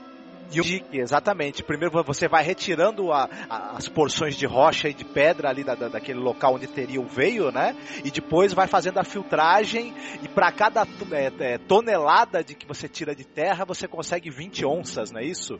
De, de ouro, uma quantidade que que bem pequena 20 por tonelada, onças, gente? né? Por favor, assim. Porque o que falam de onças, eu não sei como. Como é que é essa medida? É muito pouquinho. É, é, cara, é, pouquinho, é, é, tipo 100 gramas, sei lá. Acho que é bem menos. É uma coisa Ah, assim, é? é? muito pouco, é muito pouco. É muito pouco. Caraca. Não, e eu tenho uma coisa Dá um trabalho que o velho do, do fala. terror. É, e eles também eles falam assim, pô, é, gente, parece areia e tal. Aí o, o velho fala, ah, mas o ouro é assim mesmo, ele só vai brilhar depois, depois do tratamento e tal. E depois vai ter uma relação com o final do filme também, né? Esse negócio já parece areia, gente. E eles começam a trabalhar, e o filme não dá um enfoque, isso também é uma coisa bem curiosa, né? Ele não dá um enfoque no trabalho diário, naquela monotonia e tal, não. Ele mostrar a transformação dos personagens. É isso que é interessante, eles se transformando. Né? Não e vai ser um trabalho diário. E a transformação da natureza também, né, Angélica? Sim. Eles foram, o, o homem foi lá perturbar, né? Eles não Sim. chamam, em momento nenhum, a montanha de Serra Madre, né? É montanha só, né? Para eles é, é só- é- no início, né? Eles estão animados, estão construindo tal, né? Ma- Mas eles só estão lá para extrair mesmo, para explorar, né? Então a exploração e a mo- modificação da natureza causada pelo homem ali, né? Aham. Ficar rico, né? E vamos destruir a natureza. Né? Sim. Não, e Só para interessante. satisfazer os nerds de plantão aí, ó, é, o onça, uma onça te- varia entre 28 a 31 gramas. É muito Nossa, pouco, é que muito pouco. pouquinho. Caramba. Não, mas é interessante porque o Vão vai começar, começar mostrando mais assim os acontecimentos, né? Começa obviamente a dar merda, né? O que acontece? Acho que a primeira coisa que acontece é desabar a mina em cima da cabeça do Dobbs, se eu não me engano. Isso. E, e o Curtin, ele olha, ele sabe quando a pessoa pensa, tipo, dois segundos eu salvo sim ou não? É. Entendeu? E tem isso, né? Ele para, ele, ele viu que desabou, ele pensa dois segundos, aí ele entra. Ele corre pra Ali ele teve um momento Dobbs. Sim, ele teve aquele momento. confrontado, é, foi confrontado com uma opção moral, né? Esse filme é, é todo isso, né? São opções É, morais o tempo todo, sim. Exatamente. E, e- e o caráter das pessoas vai se definindo pelas escolhas que elas vão tendo, né? E, a Exatamente. gente, né? e, aí a gente, pô, esse Gus é um cara legal, né? Podia ter deixado o É, sujeito porque lá ia dentro. dividir por dois, né? Ficar ele Isso. o velho, sim. E, e logo depois disso já começa a discussão, porque eles começam a achar uma quantidade maior de ouro, e aí já começa, aquela, já muda o discurso. Eles antes eram amicíssimos, né? Tal, estavam na empreitada todo mundo junto, mas aí começa a paranoia, começa já uma desconfiança. Eu vou enterrar o meu ouro do, separado, Vocês lembram? Vocês lembram o que, que o velho fala? O velho chega e fala assim, olha, é, co- como é que vai fazer? Como é- na parte da divisão, né? Que eles estão com uma balança, né? Que tem, tem as medidas e tal. E o, o velho fala uma coisa interessante. Ele fala assim, é, é, eu sou o mais, é, como é que se diz? Eu sou o mais confiável. Eu de sou mais velhinho. três. É. E tal, aí eles aí perguntam, ah, por quê? Ah, porque vocês agora estão fortes, né? Porque dá entender que eles já estão há meses, né? Trabalhando. Agora vocês já estão fortes e tal. Eu não consigo fugir daqui facilmente, né? Pra mim é mais difícil, né? E Ou tal. seja, é- se, se- se ficar responsável por ele, Angélica, né? é, e se ele, sei lá, resolver fugir, como ele é o mais velho, ele é mais lento. Então eles conseguiriam Sim. alcançar ele, né? Então, é, é- é- é- tem essa questão. E eu acho também, aqui, eu, eu, eu, faço uma leitura, não sei se vocês vão concordar, que aquilo que ele falou também foi um recado que ele quis passar pro Dobbs. Porque o velho, desde o início, ele ficou de olho nos arrobos que o Dobbs tinha de violência, de hipocrisia, de muito falastrão. E confrontando, e tal, meio confrontando descontrolado. a sabedoria do velhinho, né? Toda hora, né? Porque o velhinho fala, Isso. olha, acho legal a gente, sei lá, quando a gente fizer 25 mil dólares em, em grana, né, com, com, com o ouro que a gente garimpar aqui, vamos embora. Aí o Dobbs, ah, eu quero 75 mil, né? Não dá quero... pra nada, você, é, você é um velho, é, o resto da tua vida. É, o resto da tua vida é curto. Isso não, porque no... jovem, né? É. Jovem. Isso porque no começo do filme ele falou: não, o que vier para mim tá bom. Eu, eu parar, se eu ganhasse uma graninha, eu parava e ia embora. Não tinha problema, não ia é, ficar nessa. Todo não, aquele né? discurso hum. inicial dele, a gente vai ver que, meu, ele, ele vai se tornar um personagem detestável, sabe? Por isso que é uma puta atuação. Ele vai ficar detestável. Você olha e fala, caralho, cala a boca. Entendeu? É tão detestável que ele joga na cara do Kurt, né? Você tá me devendo 100 dólares, né? Que eu ganhei no bilhete. Ele é muito podre isso. Não, cara, não só o... joga na cara, como joga fora, meu. Joga o ouro fora, exatamente. Isso daí no México a gente, que é espectador, fala, como assim? O cara acabou de jogar o ouro no chão. Ou seja, vai dar problema. Vai dar merda. Isso. É, ele, ele é um cara ganancioso, vingativo e ao mesmo tempo também tem orgulho, né? É, é, naquele ele, ele cobra o cara, depois quando o cara paga pra ele, ele joga olha, fora olha, por despeito, né? E orgulho. Você fala, não gosta de ser chamado de porco, né? Um negócio assim. É, vocês estão falando aí do, da, da associação com a religião, olha os pecados capitais aí, né? A, a avareza, né? A, a, o orgulho, soberba, isso, ira. Pecados capitais né? aí. Que cada um fala. Uma coisa interessante que eu acho legal de colocar, porque vai vir a série de problemas, né? Esse filme tem uma coisa muito curiosa, que é assim, ele vai até certo ponto, construindo aquele background de todos os personagens, é muito bem feito nesse sentido, e depois começa a surgir os problemas e as opções morais. Todas, né? Vão ter escolhas, né? O tempo escolhas, escolhas, escolhas, né? O e... Howard, o Bob está falando sozinho. É. Aí o Howard passa perto. Oh, falar sozinho não é bom, não, hein? Você lembra? Sim, já, já, já, já é patológico, é né? Já, já começou a paranoia, a loucura. Né? É só se for podcaster. Podcaster pode falar sozinho. Né? Pode, pode. Aí ele fala: ah, se vocês querem que eu vá buscar comida, provisão lá na cidade, vocês é. querem ficar com o ouro todo, vocês querem Nossa, escavar é ridículo, gente, é ridículo. É... Não, mas eu queria falar um negócio assim, que é assim, cada um fala o que faria com a sua parte do dinheiro. O velho, ele fala assim: ah, eu quero montar uma loja de ferragens e passar o resto do tempo lendo literatura fantástica, negócio assim, né? E quadrinhos. Livros de aventuras de vida. É nerd, legal. Velho. Aí o, o, o Curtin fala assim: Ah, eu tenho saudade porque na onde eu morava, na época da, da colheita lá dos frutos, era muito legal. A gente passava a noite inteira tocando violão. De manhã o pessoal ia trabalhar, mas depois se divertia. Todo mundo adorava essa fase, sabe? É de uma simplicidade, de uma beleza, né? Que tu já entende direitinho o personagem como ele é. Ele gosta de coisas simples. É. Aí, entendeu? Aí o Dob chega por. O que, que vocês estão falando aí? E tal. Aí fala assim: ah, ele falando sobre o que a gente vai fazer cada um com a sua parte. Ah, eu vou comprar vários ternos, eu vou no restaurante, mesmo que a comida esteja boa, eu vou gritar muito com o garçom. É, um olha pra cara do outro, ah, e depois? Ah, depois você sabe o que, né? aí o velho, ó, é melhor não pensar em porra, não. Que, é, mulher agora não, hein? Mulher é ruim, hein? Muda de assunto. Hein? Não vai rolar um Brookback Mountain. Ai, gente, não, desculpa, mas eu pensei muito em Brookback Será que o, o, teorizando aqui, o Howard tomou algum comeback de alguma mulher em, algum, em uma dessas ah. vezes que ele ficou rico? Prospec ele, fazendo prospecção ninguém, de ouro? Né? E acho que na vida, se a gente levar para esse tipo, né? A gente não tem o background dos personagens, mas parece que ele nunca foi ninguém a vida inteira. Né? Não é possível. É, ele passou por tudo isso que os caras passaram e várias é. vezes, pelo jeito. Ele tá na prospecção aí há muitos anos, sabe? Muitos anos. Ou seja, ele já sabe tudo. Sei. O Howard não parece um, um Dobbs que deu certo? Que escolheu, é, fez escolhas um... certas. Sim, o Dobbs que não, não foi até as últimas consequências isso, e, isso. e no último momento se salvou. Aí depois Porque ele é o único que perdoava. Ele era o único que perdoava o Dobbs. Toda vez que fazia merda, o Curtin falava, ele não liga, isso acontece. Ele perdoava as coisas que o Dobbs fazia. E até porque se tem uma situação de conflito ali, imagina, né? Se, se, o, se o Dobbs mata o Curtin, por exemplo, não briga, não mata, e fica ele e o Dobbs, o, o, ele tá velhinho, né? O Howard. Né? Então, sim, sim. ele tem que saber lidar com a maluquice de um, com, Cara- sei lá, a ingenuidade do outro, né? É complicado, né? O outro tá mais como um aluno mesmo, né? O Curtin, ele é o aluno do Howard, né? Ele tá absorvendo É. e aprendendo, e eles estão realmente compartilhando e tendo uma amizade. Já o Dobbs não, né? O Dobbs, ele é... Ele acha Visão que das os pessoas, dois estão né? contra ele. Ele, ele acha É. que os dois se uniram contra ele. Ele começa a ficar totalmente paranoico. Sim, mas aí a gente vai começando a perceber que eh, o, o, o Dobbs não gostava de nenhum dos Sim. dois, né? Desde o início, né? Ele tinha uma visão Exato. utilitarista deles. Eu preciso do velho, do conhecimento do velho, preciso do, do, do, do Curtin porque é mais uma Sim. pessoa para ajudar a trabalhar e a fazer as coisas e, e etc e tal. Enfim, ele, ele acaba não não mostrando é, afeição. E diferentemente do, do, do Howard, que por mais que ele, que ele desconfie dos dois, ele não confia em ninguém, mas ele, ele vai se afeiçoando principalmente ao Curtin, né? Ele vai começando visivelmente a desenvolver uma certa afeição pelo.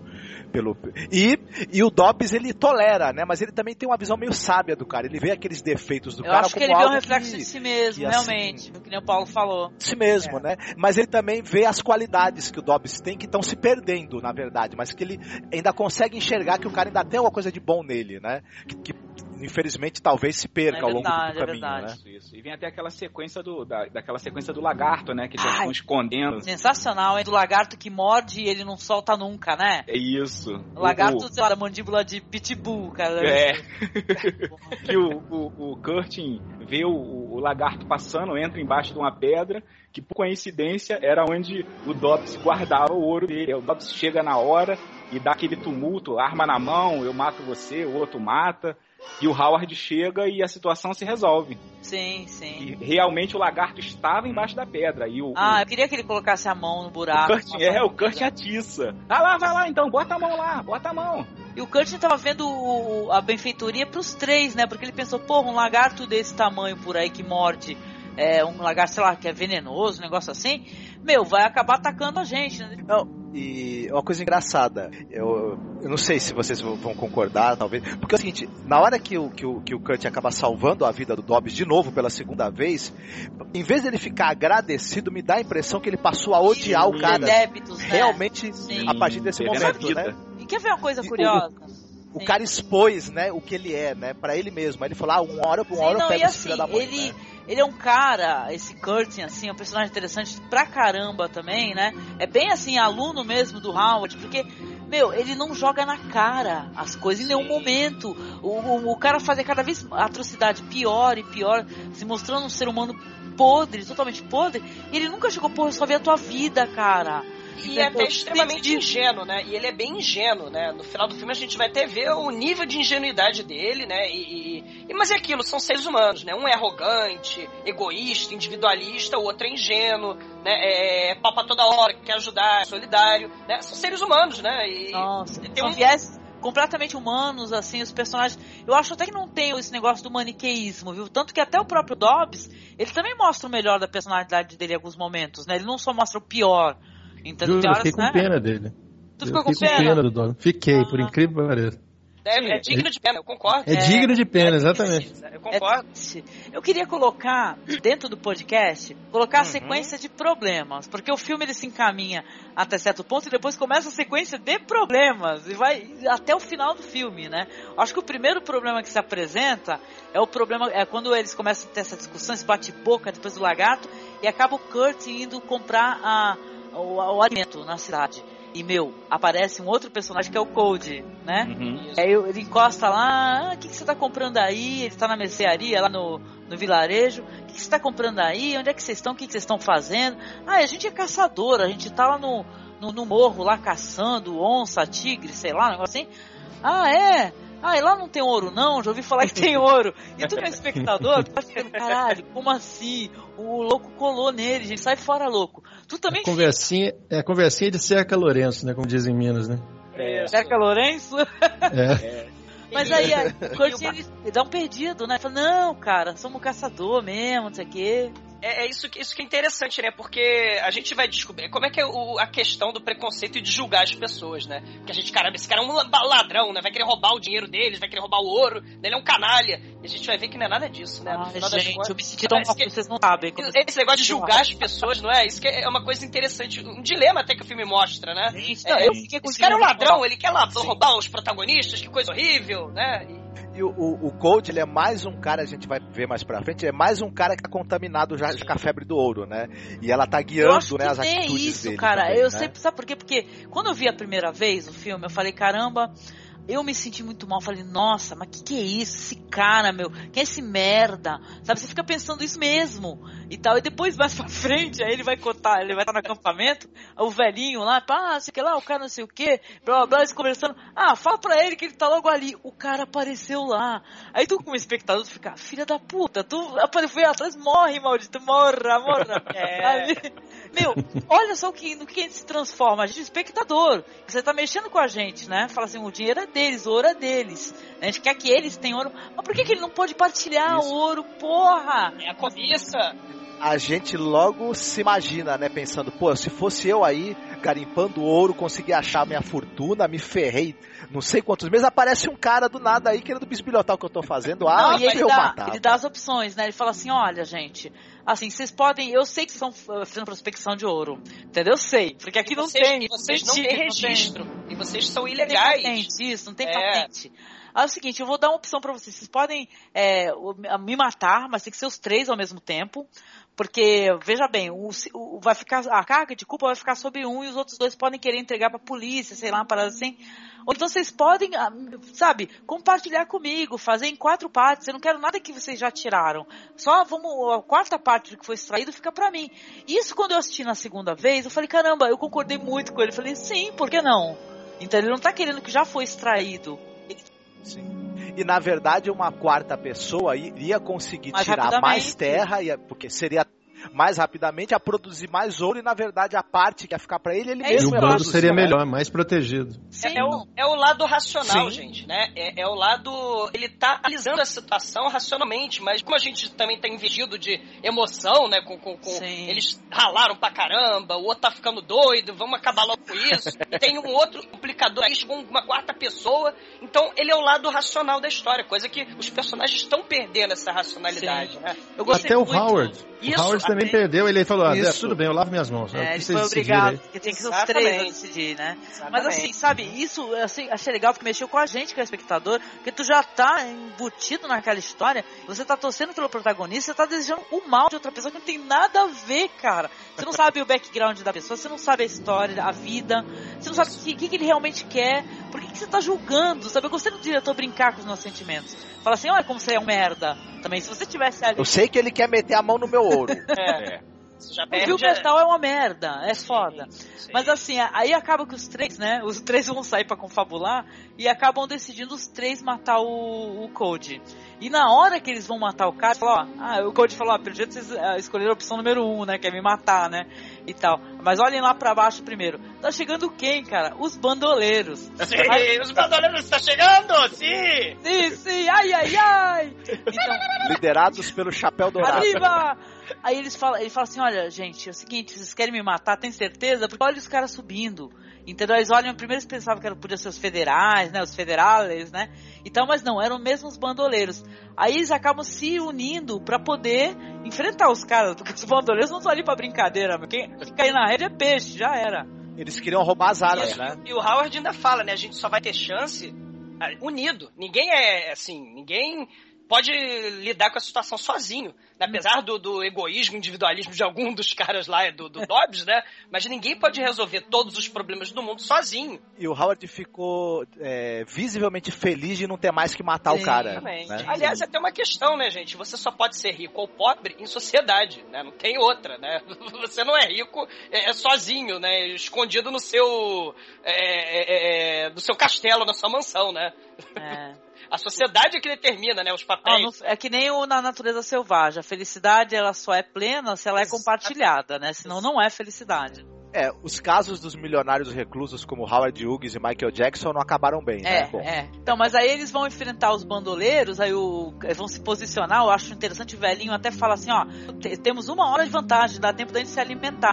E a gente, né, Marcos, comentamos que, poxa, eles tinham uma hora de vantagem, eles podiam era se picar dali, né?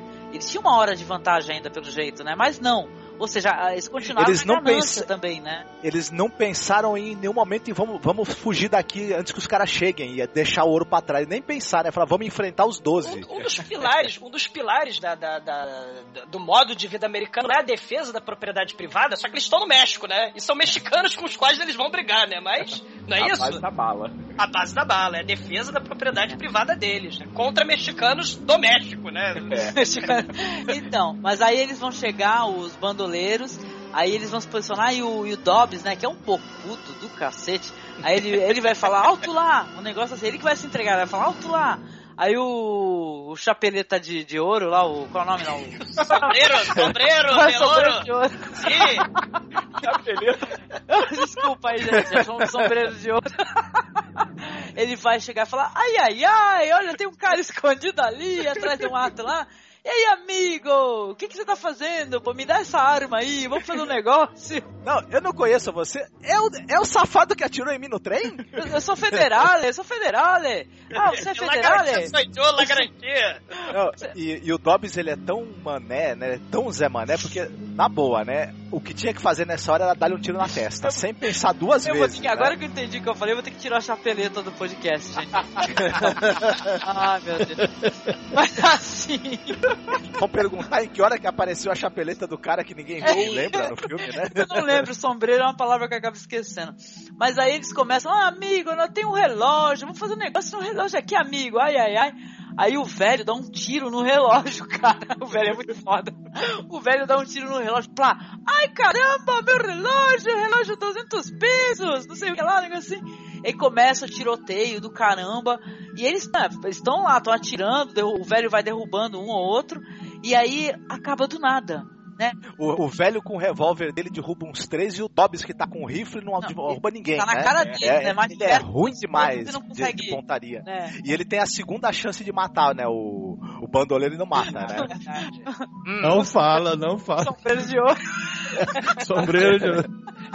É o Austin Power e o sombreiro de ouro. Isso. Ai, que horror, gente.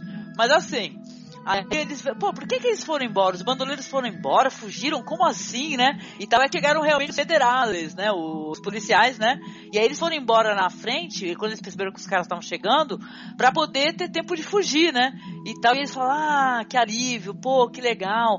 Pô, vamos lá ver o Code, não sei o quê. Aí quando chegam lá, o destino, né, acabou decidindo pelo, pelos três, né? Porque ele tava lá morto, baleado, né? Aí vem uma das primeiras cenas, na minha opinião, assim, do filme que são muito emocionantes, né? E que eles começam a mexer nos documentos para saber conhecer um pouco mais do quem era o Cole. Aí eles abrem a carta e, da, da, da esposa dele falando. Gente, aquela carta era de matar, viu? Vem, que a gente tá há muito tempo sozinho, já tá tudo bem, que não sei o quê. Volta para casa, esquece um pouco esse negócio de ouro, a gente entende, não sei o quê. É, foi um momento triste, é. E, e Não, ela ele, fala ele falou. linda, ela fala a descrição, fala as árvores estão em flor, os frutos Isso. logo, logo virão. Entendeu? Vem pra casa. Eu sei que você tra traz um tesouro, você merece. Só que o tesouro já é aqui, é a nossa vida. Isso é tão bonito, gente. Fiquei, nossa, que lindo. Tem gente que fala que é piega dessa cena, gente.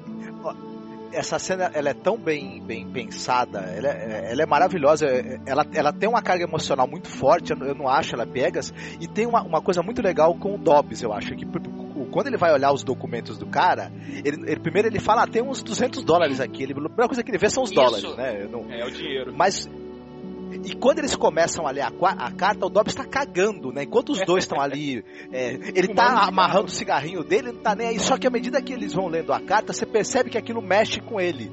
Tanto que ele vai começar a ter uma atitude diferente durante um tempo. Ele vai amansar, né? Por conta da- do, do conteúdo da carta, né? Isso também é muito bonito, né? É, assim, pode parecer batido, pode parecer piegas, mas é aquela, assim, a carta ela veio justamente com aquilo, ah, é, é, você já é feliz, Cold, né? Você tem seu filho aqui, né? No final das contas, né, volta pra cá, né? Vai, vai ter a colheita. No final das contas, no fim do, no frigir dos ovos, a carta tá querendo dizer o quê pro espírito? Não traz felicidade. Pode parecer viés, pode, pode parecer datado e tal, mas é o que é a imagem, é, é, é a mensagem, né? E, e, e, e, e, e, se, e, é necessária essa mensagem no momento do filme. Porque olha a, a, o, o, nível que, que, as coisas tomaram, né? Olha Sim, o que aconteceu. A, a gente está vendo uma desagregação tão grande Entendeu? Alguém, eles, eles leem uma carta e alguém fala, gente, as, as coisas, o que tu quer comprar? Porque pensa bem no sonho do, do, do homem médio. Ele quer grana para ter o quê? Ele quer ter uma fazenda, ele quer morar na beira da praia. Isso é tudo de graça, porra. Isso é natureza, cara. Vai atrás, né?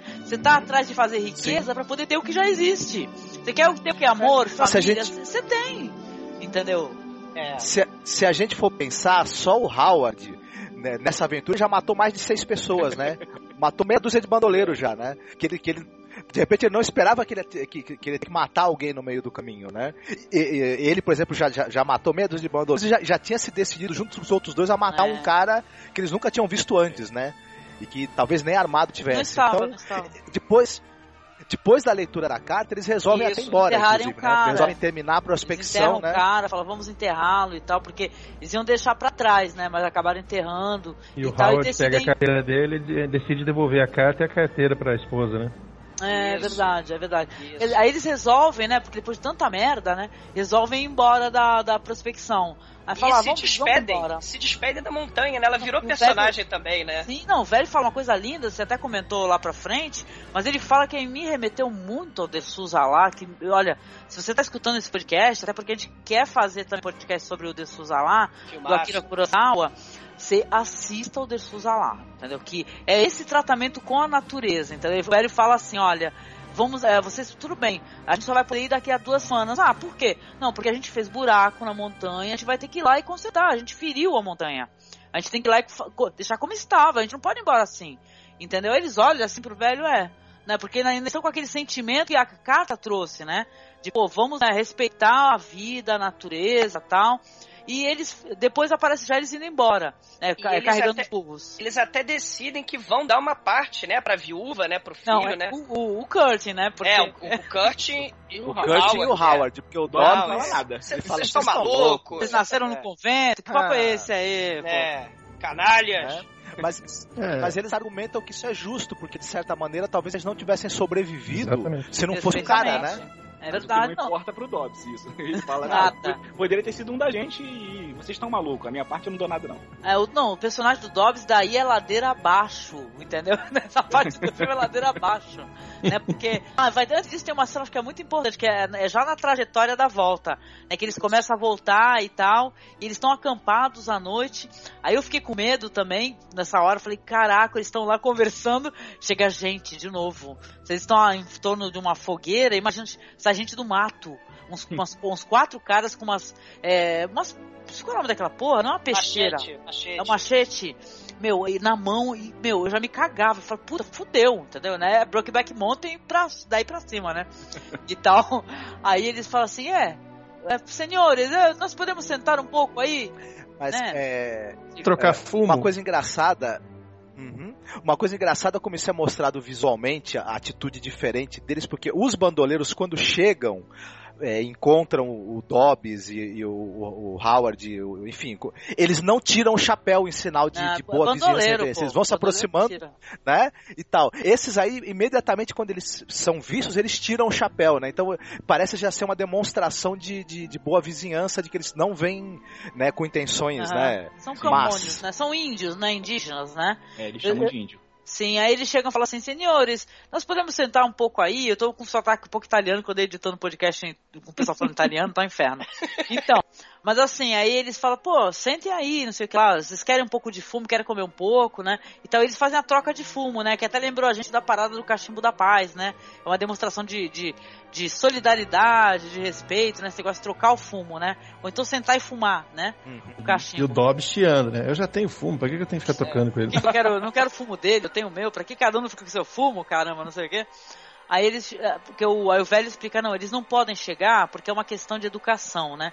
Eles não podem já chegar e falar o que, que eles querem imediatamente, né? Aí, mas eles depois vão e explicam, né? Passa um tempo, porque eles vão pedir pro velho a ajuda em relação a uma criança que se afogou, né? Que quase morreu afogada, né? Eles explicam, né? Falam assim, ó, meu filho, ele, ele, ele é, resgatamos o meu filho do fundo do rio, só que ele não responde, ele não tá morto e tal, mas ele não, só que ele não volta à consciência de jeito nenhum, a gente não consegue e tal. E o velho explica para ele, o velho traduz, né? O tempo todo ele entende a língua, ele traduz. Aí o velho fala, ah, tá bom, eu vou lá ajudá-los e até de manhã eu tô aí, né? E vem uma cena do esplendor, né? Linda. Ô, Angélica, é, é uma coisa engraçada. Quando eu, eles vêm falar com ele, com, com ele, o Howard logo se propõe a ir, né, com eles para tentar ajudar. Ele nem um momento ele pensa, mas caramba, não, vou largar meu ouro aqui e tal. Ele, ele de imediato ele resolve Até se situar, Desde o começo, né? né? Desde a parada eu, de eu, dormir e acordar, sim. que o velho saía, ficou palhaçado, um levantava, outro ia. Mas eu também fiquei imaginando que, por exemplo, ele acabou concordando em, em, matar o Cold, né? Junto com os outros. Também eu fiquei imaginando que talvez ele ficou na cabeça dele aquele dia, aquela, aqueles dias lá matutando, caramba, que merda que eu ia fazer, né? E tal, talvez apareceu a chance, talvez na cabeça dele, dele contrapor uma boa ação à, à má ação que ele ia cometer, né? Que ele quase cometeu. Então talvez por isso que ele foi tão é, prontamente se redimir, também, né? né? E é. tal consigo mesmo cena, até, né, né? gente? O que, que, vocês acharam, né? Porque eu me emocionei mesmo de fui às lágrimas, viu? Paulo, foi a primeira vez que você assistiu esse filme ou você teve a oportunidade em outra ocasião já? Já é um filme que você tinha assistido em outra ocasião? Fala a verdade pra você. É muito, de novo, há muito tempo atrás, né? Quando nessas muitos paradas aí. É, muitos anos. Muitos anos, e emocionante, agora, né? praticamente, vou dizer, eu vi o filme pela primeira vez mesmo agora. Agora eu vi, prestei atenção.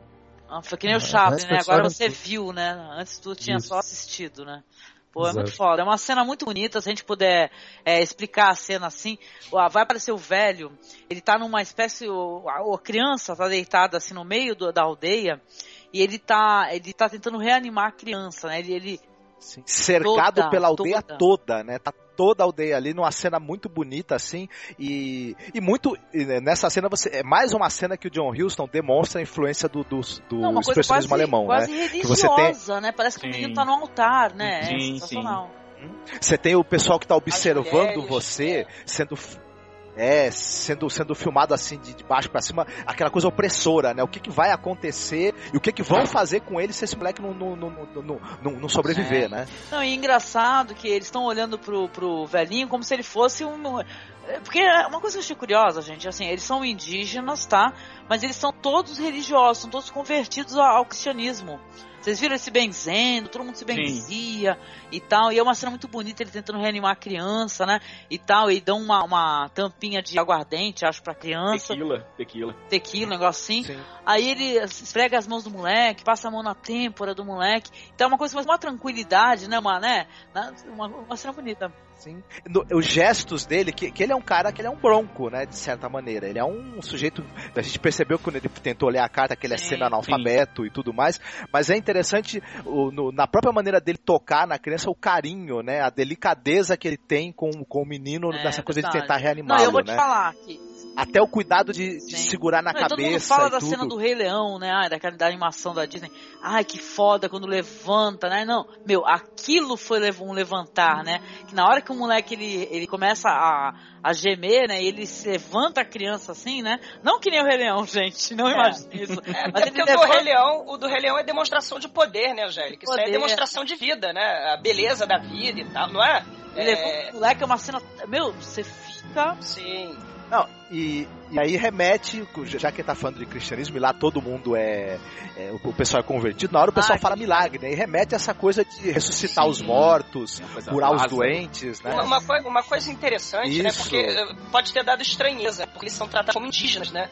Mas se a gente pensar nessa colonização espanhola, os indígenas, eles. É, é, é, é como é que eu vou dizer? Não eles foram socializados, né? Eles, eles falam, eles... É, é, um jesuíta passou por ali. Eles, não, e eles se identificam culturalmente como indígenas, né? Eles falam a, a língua...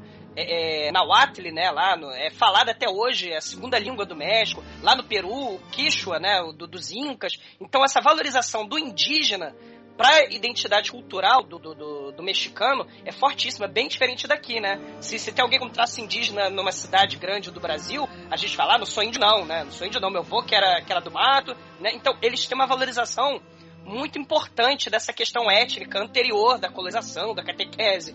Tá? Isso é bem interessante, é bonito isso, né? Eles se valorizam como indígenas, né? Eles, eles valorizam o povo que, que morreu por, pela invasão dos espanhóis e tal, né? Tanto no México quanto no resto da, da, da, da América espanhola, Sim, né? sim.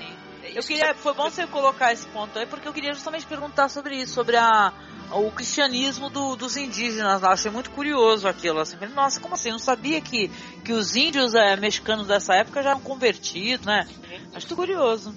No México também tem um forte sincretismo entre o, a- o cristianismo e a, e a religião Aham. indígena, né? É, o que, que acontece? Aqui a matriz muito forte é africana no Brasil, né? Claro, a mão de obra em massa, 12 milhões do- de, de pessoas de um continente vindo à força pro, pro Brasil, né? Mas no, no- na América Espanhola, você já tinha o quê? Sociedades até é, incas, astecas e outras tribos, né? E eles é que viraram a- o, o- a- os subordinados, né? Eles que foram a mão de obra mesmo, né? Nas minas de ouro, de prata, né? nas grandes fazendas, nos plantejos. Então, é, é, é, o vínculo com a cultura asteca, com a cultura indígena propriamente dita, é muito forte até hoje e muito valorizada. Né? Interessante. Não, e, e eu acho que também aí tem um contraponto engraçado que é o desinteresse deles pelo ouro, porque eles vivem naquela região, eles devem talvez Sim. até saber, né, que pode ter ouro, mas eles parecem não se interessar por, prospecção de ouro Ah, na tem própria região que eles valores, vivem, né? né? É, Sim. lembra que foram os americanos, né? Que o objetivo deles era enriquecer, ganhar riqueza fácil, Sim. garimpando, né? Sim. O- os próprios bandidos, os bandoleiros, parecem não ser muito ligados são mesmo são no muito ouro, burros né? Não também, tem isso aí muito... ficou claro, assim. É, é. A burrice do, do- dos bandoleiros. Mas é uma cena assim legal, né? Eu tava falando da cena da, do salvamento do- da criança, e ele vai embora e todo mundo tirando o chapéu, né? Uma cena emocionante. Até a música, ela coloca isso, né? Coloca a gente no clima, né? Aquela música de grandiosidade, né?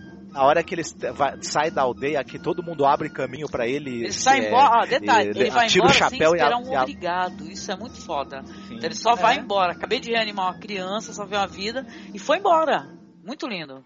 Os atos dele definem a beleza do personagem, né? A- a- a- é diferente do Dobbs, né? Que, que os atos, as escolhas dele vão levando ele pra baixo cada vez mais, né? É verdade. Aí o velho vai se reunir a eles, eles estão indo embora. Aí são parados novamente pelos indígenas, né? Uma cena sensacional, né? Também essa daí. Aí, pô, o Dobbs, pô, de novo esse pessoal aí, não sei o que lá. Aí eles explicam, falam assim, ó, senhor, o senhor tem que ir conosco, aí não sei o que, não sei o que lá. Aí A ele gente fala, a gente, é, você vai ficar uma semana com a gente, né? Porque É. pra agradecer. senão os, né, deus, os santos vão ficar bravos, né? Isso. Conosco, porque você salvou a vida da Sim, criança.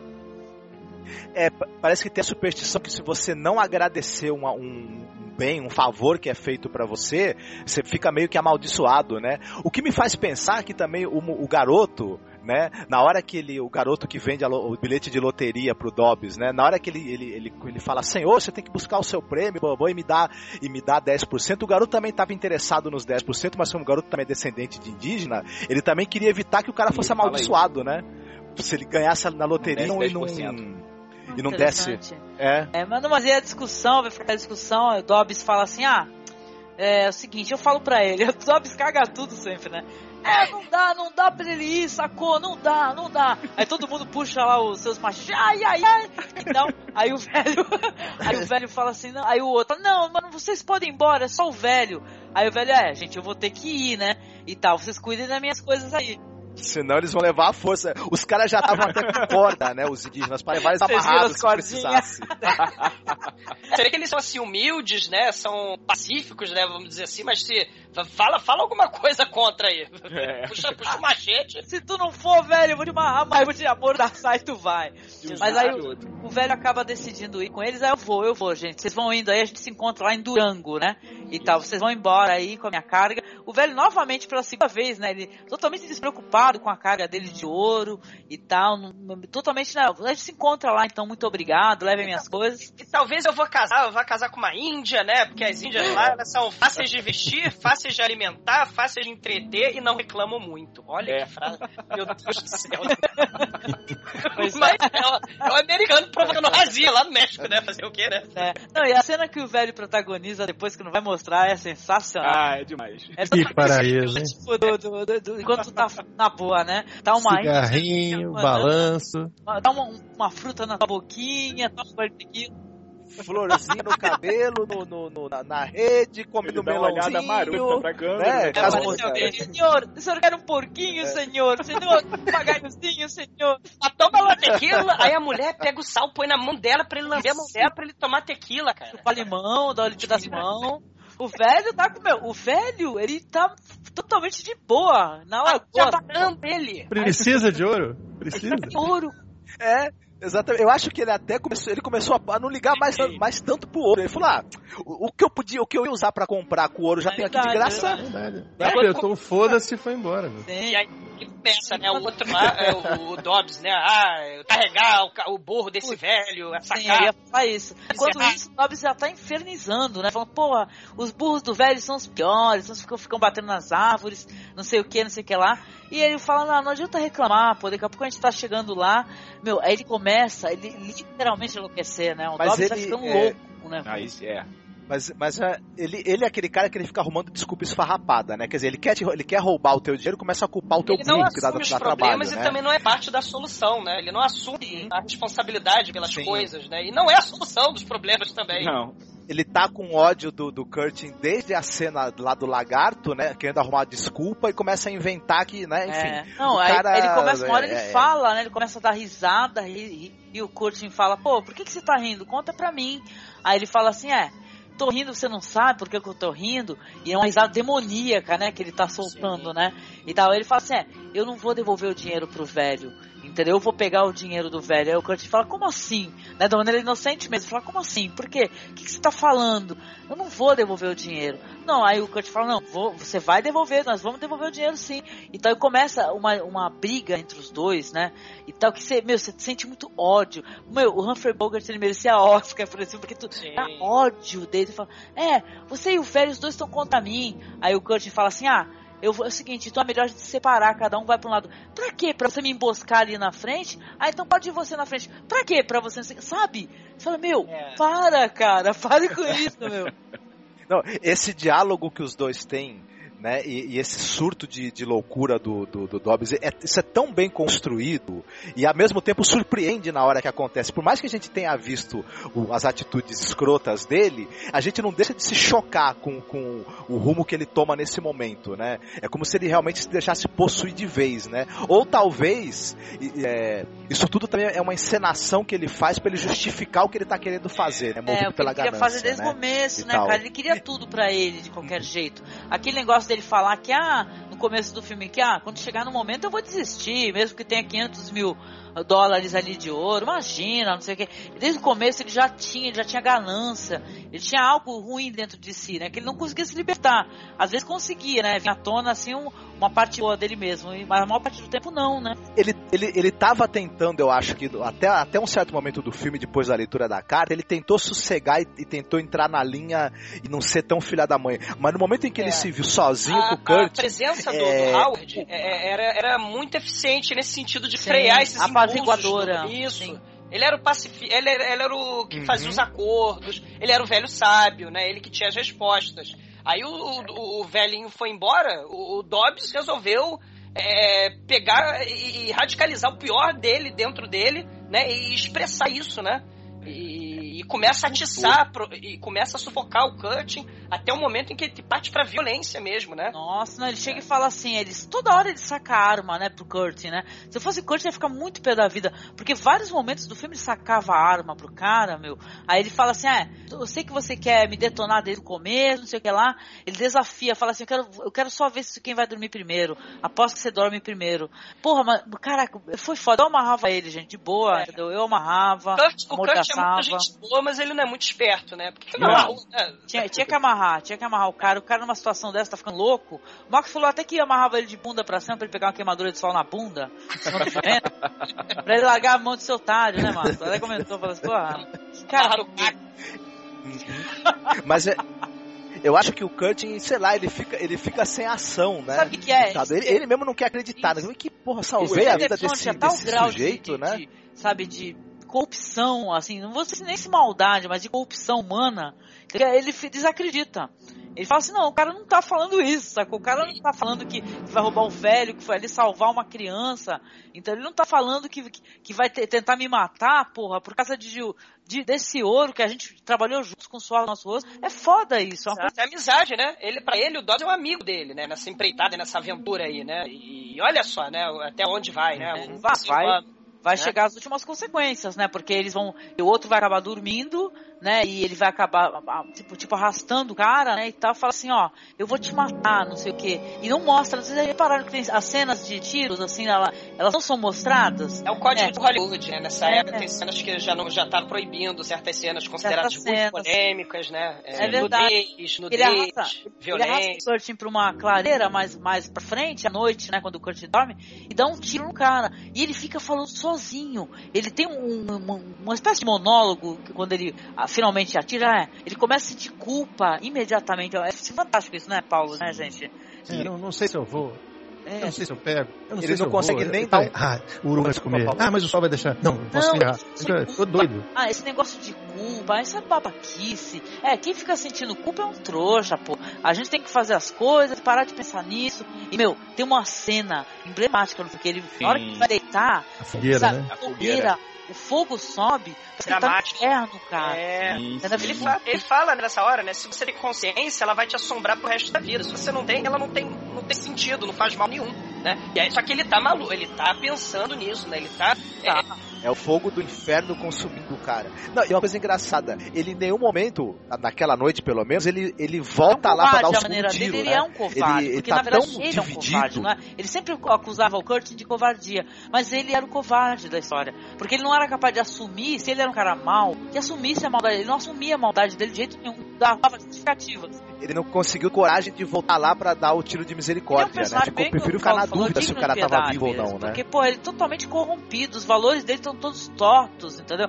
É coisa que até a gente que anda na internet, a gente vê essas coisas, os valores são tortos, entendeu? E fala, nossa, a pessoa não recebeu valores, ela não entende, entendeu? É. De dia, de dia, ele, ele chega assim, ah, eu cavo ou não cavo o túmulo, né? Não, vou, não sei se eu cavo, eu posso deixar ele lá, vai, vai apodrecer. Os abutres. É, né? E... Só que ele não sabe que o Curtin tá vivo. E ele foi Tá. cambaleando até a vila dos mexicanos, né? Do, do, do Howard. Né? Sim. E, e, e- e ele sobreviveu. E pra ele, ele não é, é- Não, o Curtin tá morto. O, o ouro é meu. Ele já tá maluco, paranoico. Ele pensa que foi o leão, né? O tigre, Quando- sei é, lá, que quando-. Quando ele, faz um chega barulho lá. de leão é, no momento lá, faz um Isso. barulho. quando o- ele solta a segunda risada sinistra quando ele eh, acha que, o- que, que o, o Isso, leão da montanha levou né, o corpo do insanas Curtin. que agradam a mente insana dele. Ele já tá maluco, né? Porque Ah. ele fala assim: agora eu, eu vou fugir com todo o ouro, eu sozinho, lunático, paranoico, pelo meio do deserto aí, né? Não, Sozinho. tudo perfeito pra mim, maravilhoso. Além de tudo, o leão levou a perfeição. Vai comer até o osso. Isso, isso.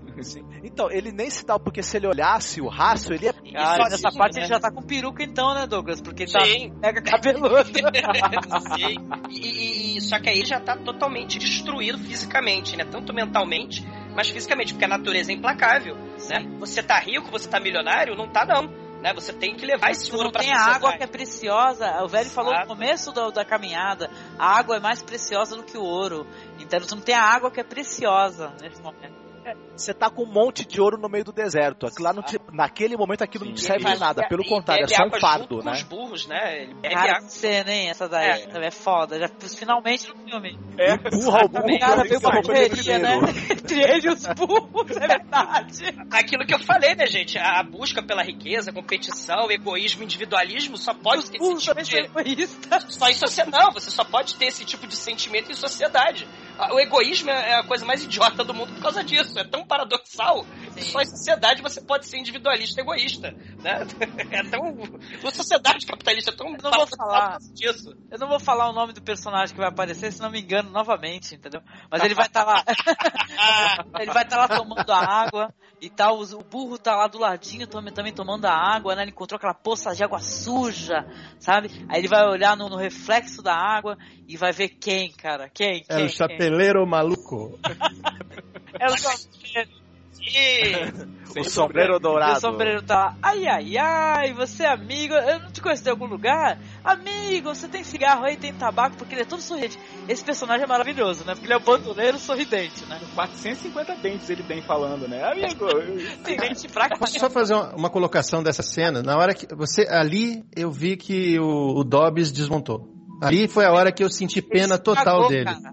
É verdade. Ele ficou Ali ele- você você via que ele estava morto ali. O Dobbs já estava morto ali. Aí ele chegava e as pessoas, aqueles personagens ali, um, sabe, hienas cercando a presa. sentadas no pé dele, assim. É, olhando, deixa eu ver se serve a Exatamente. bota. Dá pra calça é essa? Muitas metáforas de Rei Leão né, no negócio, porque, porque realmente É. as hienas e tal, eles estavam ali, tem dois se arrastando e tem ele falando, né? Eles e tal, cercando. e cercando o cara. Sim. Eles o foram Paulo, ele cercando viu ele, aos claramente poucos, que ele tava né? sozinho ali de fato, porque ele falou: "Ah, eu tô esperando meus amigos, eu tô esperando meus amigos É. chegar". Só que ele sabe que ele tá sozinho, ele promoveu isso. Ele matou um amigo dele, abandonou o outro, entendeu? E quis roubar o outro, pilhar. E aí você percebe, você não é feliz sozinho, você não é, sabe? Você não vai Exatamente. ser bem sucedido sozinho. Ele tava totalmente abandonado ali.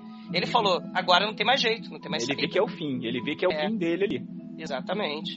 É, não, E e é mesmo, cara. reagir. Não, e quando ele tenta reagir, quando ele dá os tiros e clack, Não, clack, e- a risada dos mexicanos.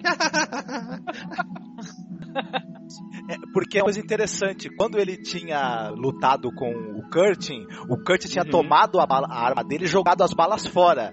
Depois, atira. quando o Curtin dorme, ele pega a arma do cara, né? Atira no Curtin.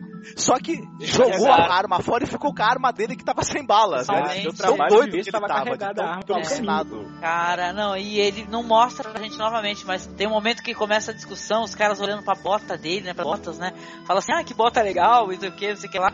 O velho fala pra ele, né? O Howard fala pro Dubs em um, determinado momento. profético. Ele fala, é, É vocês vão verdade, te matar por causa das verdade. tuas botas, não é por causa E do dá, teu toma umas peixeiradas, né, o... Duas, toma Duas. Duas. Não mostra pra gente e tal, e não, acabou-se o personagem ali. Os bandidos vão fazer a coisa mais surpreendente do filme. vão pegar os burros, né? Porque ele mediu, né? Ele falou assim: Ah, eu tô com esses burros aí que eu quero vender ali. Vocês querem me ajudar? Quer trabalhar comigo? Não, é, o- é o cúmulo da ganância estúpida, porque os outros dois, né, que estavam acompanhando o, o sombreiro dourado, acabaram de matar um cara que tá com, a- com um monte de burros e uma carga de pele e começam a brigar por causa de par de botas, os outros dois idiotas, Aí né? eles são pra tipo umas ruínas, né? De um, de um É. de um convento, um negocinho. Aí eles, meu, pô, esses sacos aqui são muito pesados, vamos começar a jogar essa merda toda fora. Que areia é essa aqui? Que areia Essa areia é essa? amarela, cacete, e aparece eles pisando. Eles acham que os, que, o- que os caras enfiaram areia, né, o saco de areia no meio das peles pra ficar mais pesada na hora de vender. Bom, será que eles não pensaram que quem ia fazer um golpe desse é porque o cara que vai comprar as não- peles, o eles cara olha uma por também uma. burros, porra. né? Eles Bom, não são, são totalmente ignorantes e tá totalmente fora da realidade deles. Eles são bandidos, eles não são garimpeiros, né? É. Eles estão acostumados àquela realidade de vilarejo, né? Comércio de burro, comércio de pele, aquela coisa bem de subsistência, sabe? E- e- é. É, eu, eu, eu sou tirado da cultura indígena, né, rural ali ou, e tal, e jogado né, no- Cheio no, de no- no contradições, mundo capitalista é. sem entender como ele funciona e ainda optando pelo e ainda optando pelo positivismo, né? pra Então poder- é, é, um, é a- desastroso. Imagina, com tanto ouro à mão, né, pra poder trabalhar. Mas aí, isso aí mexe com o espectador, porque também fiquei na hora que eu vi eles jogando os sacos de ouro e tal, e aquela areia amarela, falei, puta que pariu, né, meu, é muito- os Nossa, caras se mataram. cansado. Eu me Eu cansei dei um na hora. cansaço. Ah, não. É. Foi que, nem, foi que nem quando a gente assistiu aquele O Homem que Queria Ser Rei, o ouro caindo, cara, no, Nossa. dos desfiladeiros. Tu fala, caraca, o ouro, gente, ouro.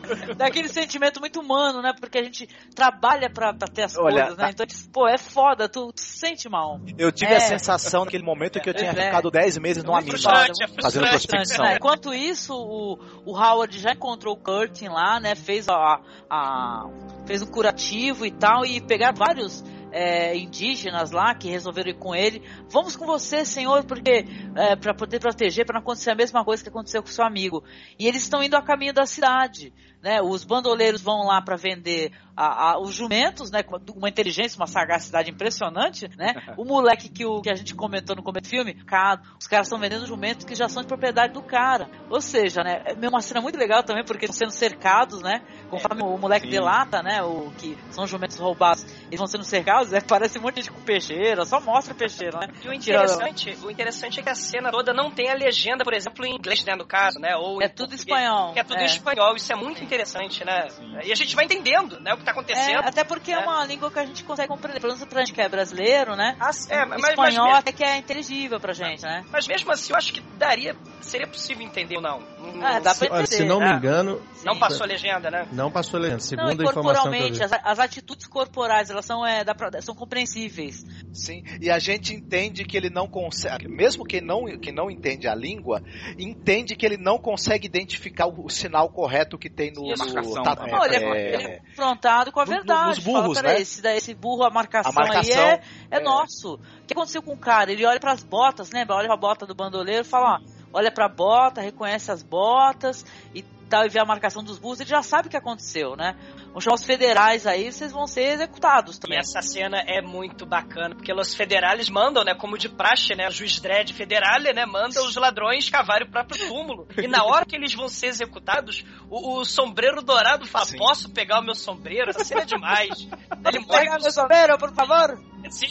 Não, e é a, é a suprema ironia, porque ele pede para morrer com o sombreiro, né? Só que a hora que ele Sim. cai morto, começa a ventar e tira o sombreiro dele, né? Ele se ferra. caminhada. É Ninguém vai ter ouro no filme. Ele não vai ter o dourado, os protagonistas não vão ter o ouro.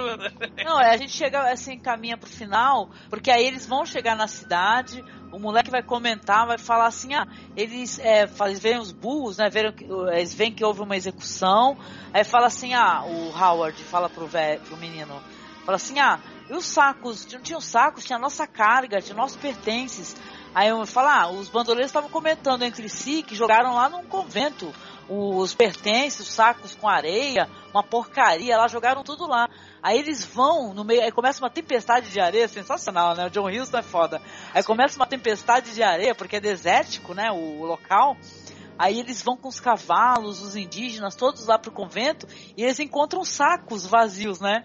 E tal. E, cara, isso daí é uma cena que tu pensa assim, caralho, no final, tu vai botar a mão na cabeça e tentar falar, porra, né? Não, é. cara, é um final maravilhoso. O velho cai na gargalhada. o velho começa a rir, tu começa a rir junto, gente, eu tava rindo de novo. O velho começa a foram 10 meses de sofrimento e trabalho.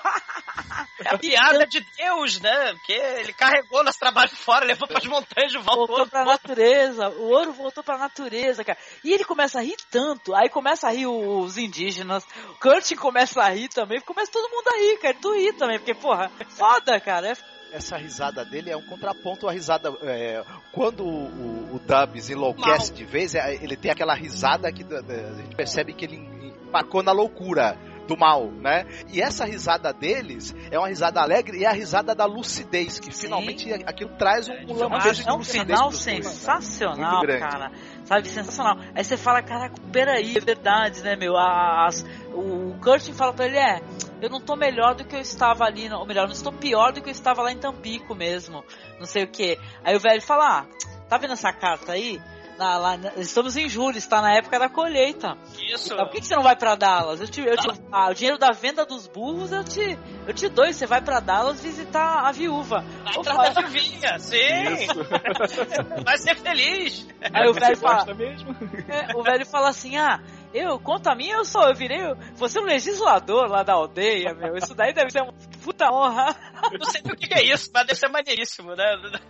Ah, venha me visitar quando você puder. E se, se, todo mundo tirar o chapéu, tire também, né? É bem, é bem a coisa da figura bíblica, né? O, é, é, o, é, o, é o curandeiro, o legislador. Daqui a pouco o né, velho vai se tornar o, o macaco lá do planeta dos macacos, mano. O legislador. É. Bom filmar, gente, É um filme sensacional. Você termina o filme, cara, depois de tudo que você passou, porque você, ele te leva, sabe, os sentimentos todos, né? De angústia, de solidão, de ganância, a, a nossa própria ganância, né? Mas é, é muito foda. Angélica, a gente às vezes, sei lá, trabalha, trabalha, vamos, vamos acumular, né? Vamos lá. Aí, vamos acumular. Lá, vamos, corre, né? Aí salvar mais um emprego. É.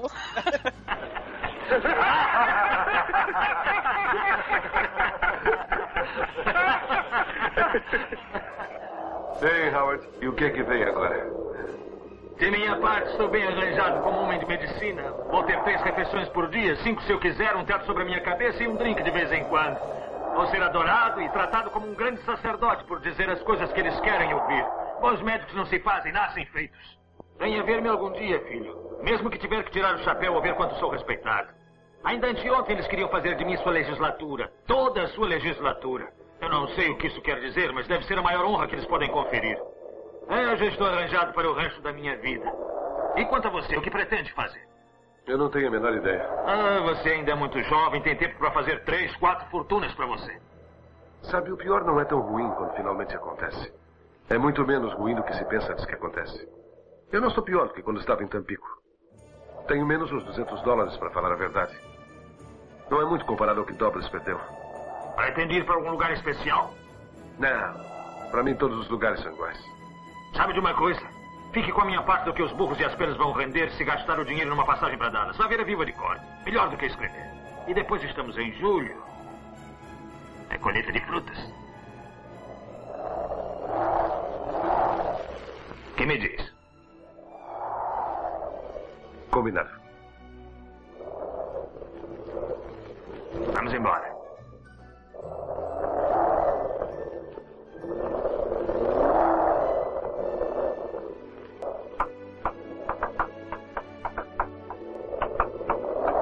Adeus, Captain. Adeus, Howard. Boa sorte. Para você também.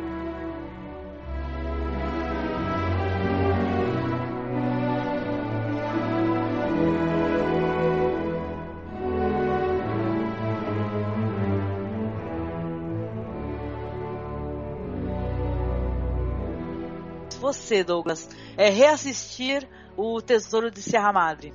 Filmaço não é clássico à toa. Os clássicos eles precisam ser vistos, conhecidos, revistos é, é, é, e, e é, parece aquela coisa assim, é uma história épica e parece fábula, com, sabe, com uma espécie de lição de moral. Não é clássico à toa. Ele tá passando mensagem, né? E, e é o seguinte, vejo isso nesse filme, né, baseado na obra lá do, do anarquista, do, do socialista, né, o Betravin ele, cara, se a cobiça, o egoísmo, a, a, individualidade, isso tudo é doença, né, é loucura, isso é a base da sociedade que a gente está vivendo hoje, né? Isso significa que uhum. talvez a nossa sociedade esteja doente. Então, vamos refletir sobre isso, sobre essa questão do. É, parece bobo, bobagem falar isso, dinheiro não traz felicidade e tal, mas é por aí, a gente às vezes se mata de trabalhar, sei lá quantas horas, 60 horas por semana, Sim. né? E, e, a gente não é dono do, do, nosso trabalho, né? Vai pro patrão, né? É, o próprio é, Howard estava explicando isso sobre o garimpo, né? O ouro, por, do, por que, que é válido o ouro? Pelo suor de pessoas que trabalham e se matam por isso. Né? E, e, então ali, as lições estão aí, não é clássico à toa, é super recomendado. E, e, obrigado, Angélica. Pô, adorei falar sobre esse filme. John Hughes é o cara. Gostei muito de participar, conversar com vocês. Pô, me convidem sempre, porque é muito bacana. Valeu mesmo. Obrigado. Ai, muito obrigada, Douglas. Antes de encerrar aqui, fala do podcast, né? Pra quem nunca escutou.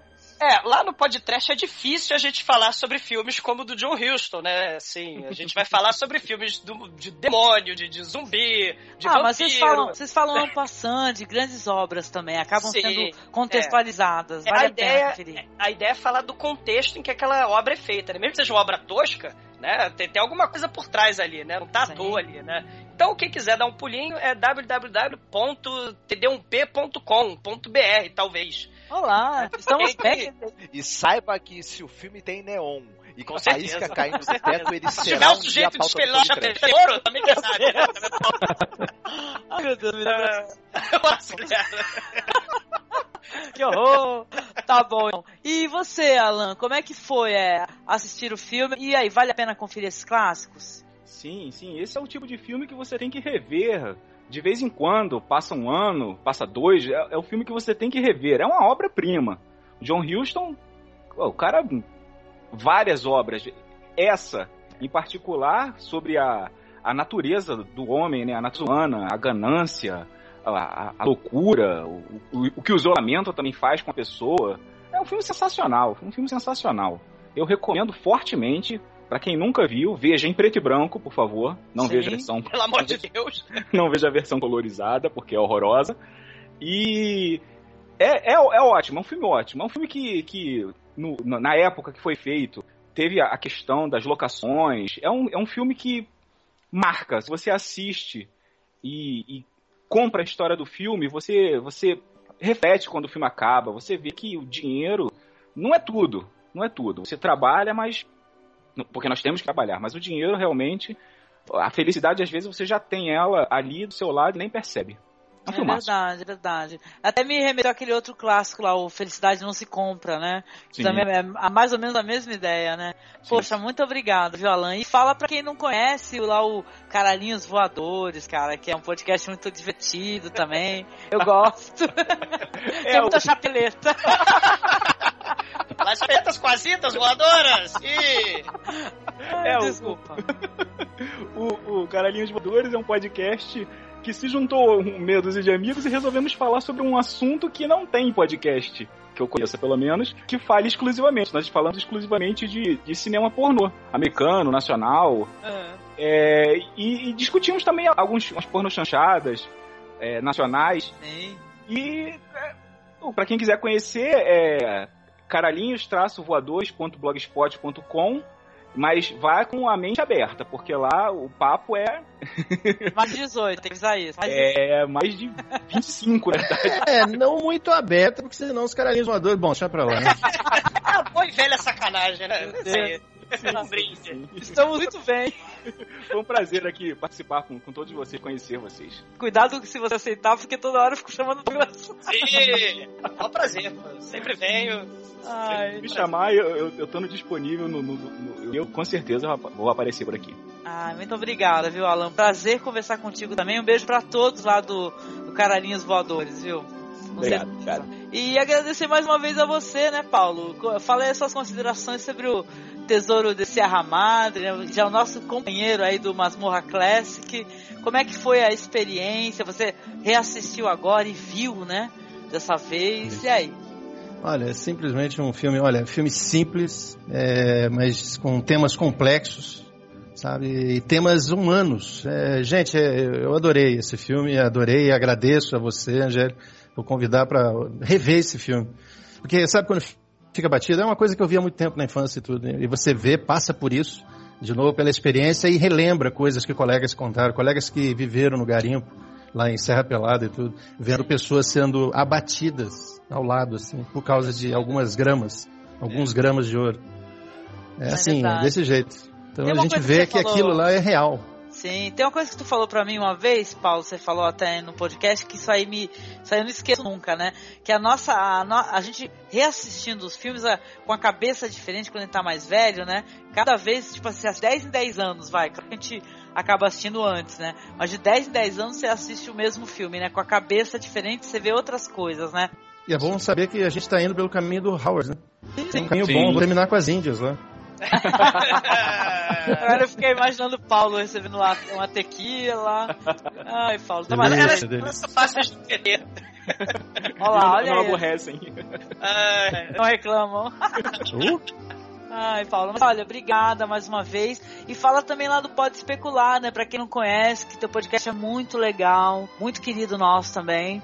Ah, obrigado. Olha, para quem não conhece, o Pode Especular é um podcast que fala sobre literatura especulativa, né? Ficção científica e fantasia e terror. Ah, se bem que até agora, Douglas, não falei de terror. Um dia vou te chamar, que eu preciso de especialistas, né? Vamos! Olha, é tão legal ter você no, nesse projeto conosco. a gente gosta muito de conversar com o Paulo, viu, Douglas, Alan, que a gente, a gente tem várias gravações já, só que a gente não não teve tempo de editar, mas já tem o Homem que Ri, o Homem que Matou Fascino. Oh, que maneiro, o Homem que Ri. É, que ri. é lindo, é Vocês lindo. falaram do Dália Negra, do, do Brian De Palma? Que, que não, não. Não, poxa. Não, o homem, não. O, não, porque o Brian De Palma tem uma história de, de, de, suspense que é baseada lá no começo do, do, justamente do Homem que Ri. Né? O sujeito ele tem aquela. Como é que chama? Aquele rosto deformado, né? Deformado. sorriso. E tem um serial killer em Hollywood. Que faz, tem um, é um filme do Brian De Palma, procurem, o Dália Negra. Ah, o Brian De Palma ele gosta de homenagear, né? Isso, os, os então, tem um grande sim. cineasta que homenageia. Esse, assim. esse Homem que Ri tem uma homenagem do Brian De Palma né, nesse filme. É tipo um filme no ar mesmo. É um filme novo, sei lá, de, de sei eu lá quanto. Eu assisti esse filme, faz tantos anos, eu não lembro mais direito. Mas era, é legal, mas só pra comentar assim que é foda ter o Paulo conosco aqui. Eu espero que, é, que as agendas são meio malucas, né, Paulo? Mas ó, próximo aí que a, a, gente, a, gente, combina juntos também, aí acaba gravando. A gente escolhe um clássico bem legal. Paulo, mais uma vez, muito obrigada. Querido, você sabe que você é muito querido aqui, não precisa nem falar, eu fico me rasgando elogios aí. E eu fico aqui caindo no chão aqui de vergonha. Ai, meu Deus, mas brigadíssima, tá? E você, né, Marcos? Como é que foi a experiência? Saibam vocês que o Marcos que recomendou o filme, viu? O Marcos fez a recomendação, falou que seria interessante. Eu topei a ideia e chamei os amigos. E aí, Marcos, você trouxe esse conteúdo aí, tá aí, já foi gravado, publicado. Como é que você se sente em relação a isso e em relação ao filme, né? Também. Ah, eu gosto bastante do Tesouro de Serra Madre, né? Ele, pra, ele é aquele negócio, ele é um representante desse cinema de aventura que tá aí difícil da gente ver hoje em dia, né? É uma tremenda aventura, antes de tudo, né? E tal. É uma fábula moral cheia de camadas também, com muitas leituras possíveis, né? Então, então isso, eu acho isso muito encantador, né? Num filme que ele consiga ter essas duas coisas. Ele diverte, é, mantém o interesse da gente pelo, pelo lado aventuresco e também essa discussão do lado humano, né? E social. Isso é uma coisa que é maravilhosa. Além de cinematograficamente ser um desbunde, né? Uhum. Fotografia, atuações assim que cada vez que eu assisto o filme eu percebo mais um detalhezinho que os atores colocaram ali na, no, na composição que eles fizeram do personagem e tudo. Então, é, vale muito a pena, viu? Não é clássico, como o Douglas mesmo falou, não é clássico à toa, né? É. Esse, é, um, esse é um clássico assim com, com todas as, as honras e características que um bom clássico tem que ter, né? Então, vale muito a pena. E enfim, e é, um filme que assim, a gente passou muito tempo na, várias vezes na televisão, né? Pelo e menos... a gente acaba desvalorizando, né? Isso, é. isso passa, a gente não, não tá nem aí, não dá bola, né? Porque às vezes tá colorizado, né? Ai, tem... meu Deus! Não, não. Então eu acho que quem não conhece, né, ou, ou é, vale muito a pena assistir. Quem não conhece o cinema do John Huston, né, tá, não sabe o que tá perdendo, né, e tal. É um, é. é um cinema muito bacana de, um, de uma época de ouro de Hollywood que que tristemente não volta mais, né? E tal, mas pois que é. tem muito a ensinar para Hollywood de hoje, né? De repente né? Uhum, sim. Tal. E é isso aí, valeu. E fora isso, foi um prazer conhecer o Alan, foi um prazer falar novamente com o Paulo, eu tava com saudade de gravar com ele. Douglas, né, que tá é, figura assim constante aqui agora tá gravando bem, conosco, né? Tal. Então, pra mim é uma delícia poder falar desse tipo de filme, né? Eu sou suspeito como eu gosto muito, né? Então. E tu que recomendou, né, meu? Pô. E fiquei muito satisfeito com a conversa, viu? É, tem a sessão do Latrina Trash, né? Que por sinal anda meio sumida, né? Ah, meu Deus, é. Né? Ah, meu Deus, vamos cobrar, vamos cobrar. então... Tem que escrever lá, tem que escrever.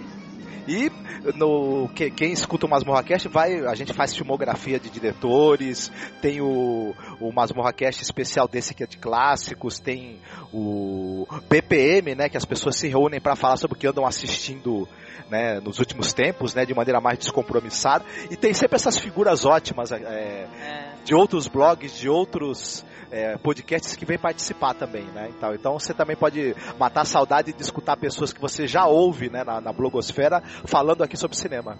É, a gente fica desacreditando o pessoal da blogosfera quando chama o BPM, né?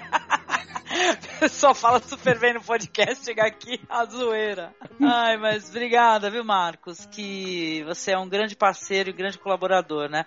Muito da pauta que surge aqui no Masmorracast é, vem muito do Marcos. Só pra vocês saberem, tá? Então, quando vocês quiserem perturbar o Marcos, perturbem ele no Facebook. Tirarem falta. tá bom, gente. Olha, pra mim foi um prazer, assim. Eu já gosto pra caramba de assistir os clássicos. Já tinha gravado aí sobre o John Huston aí.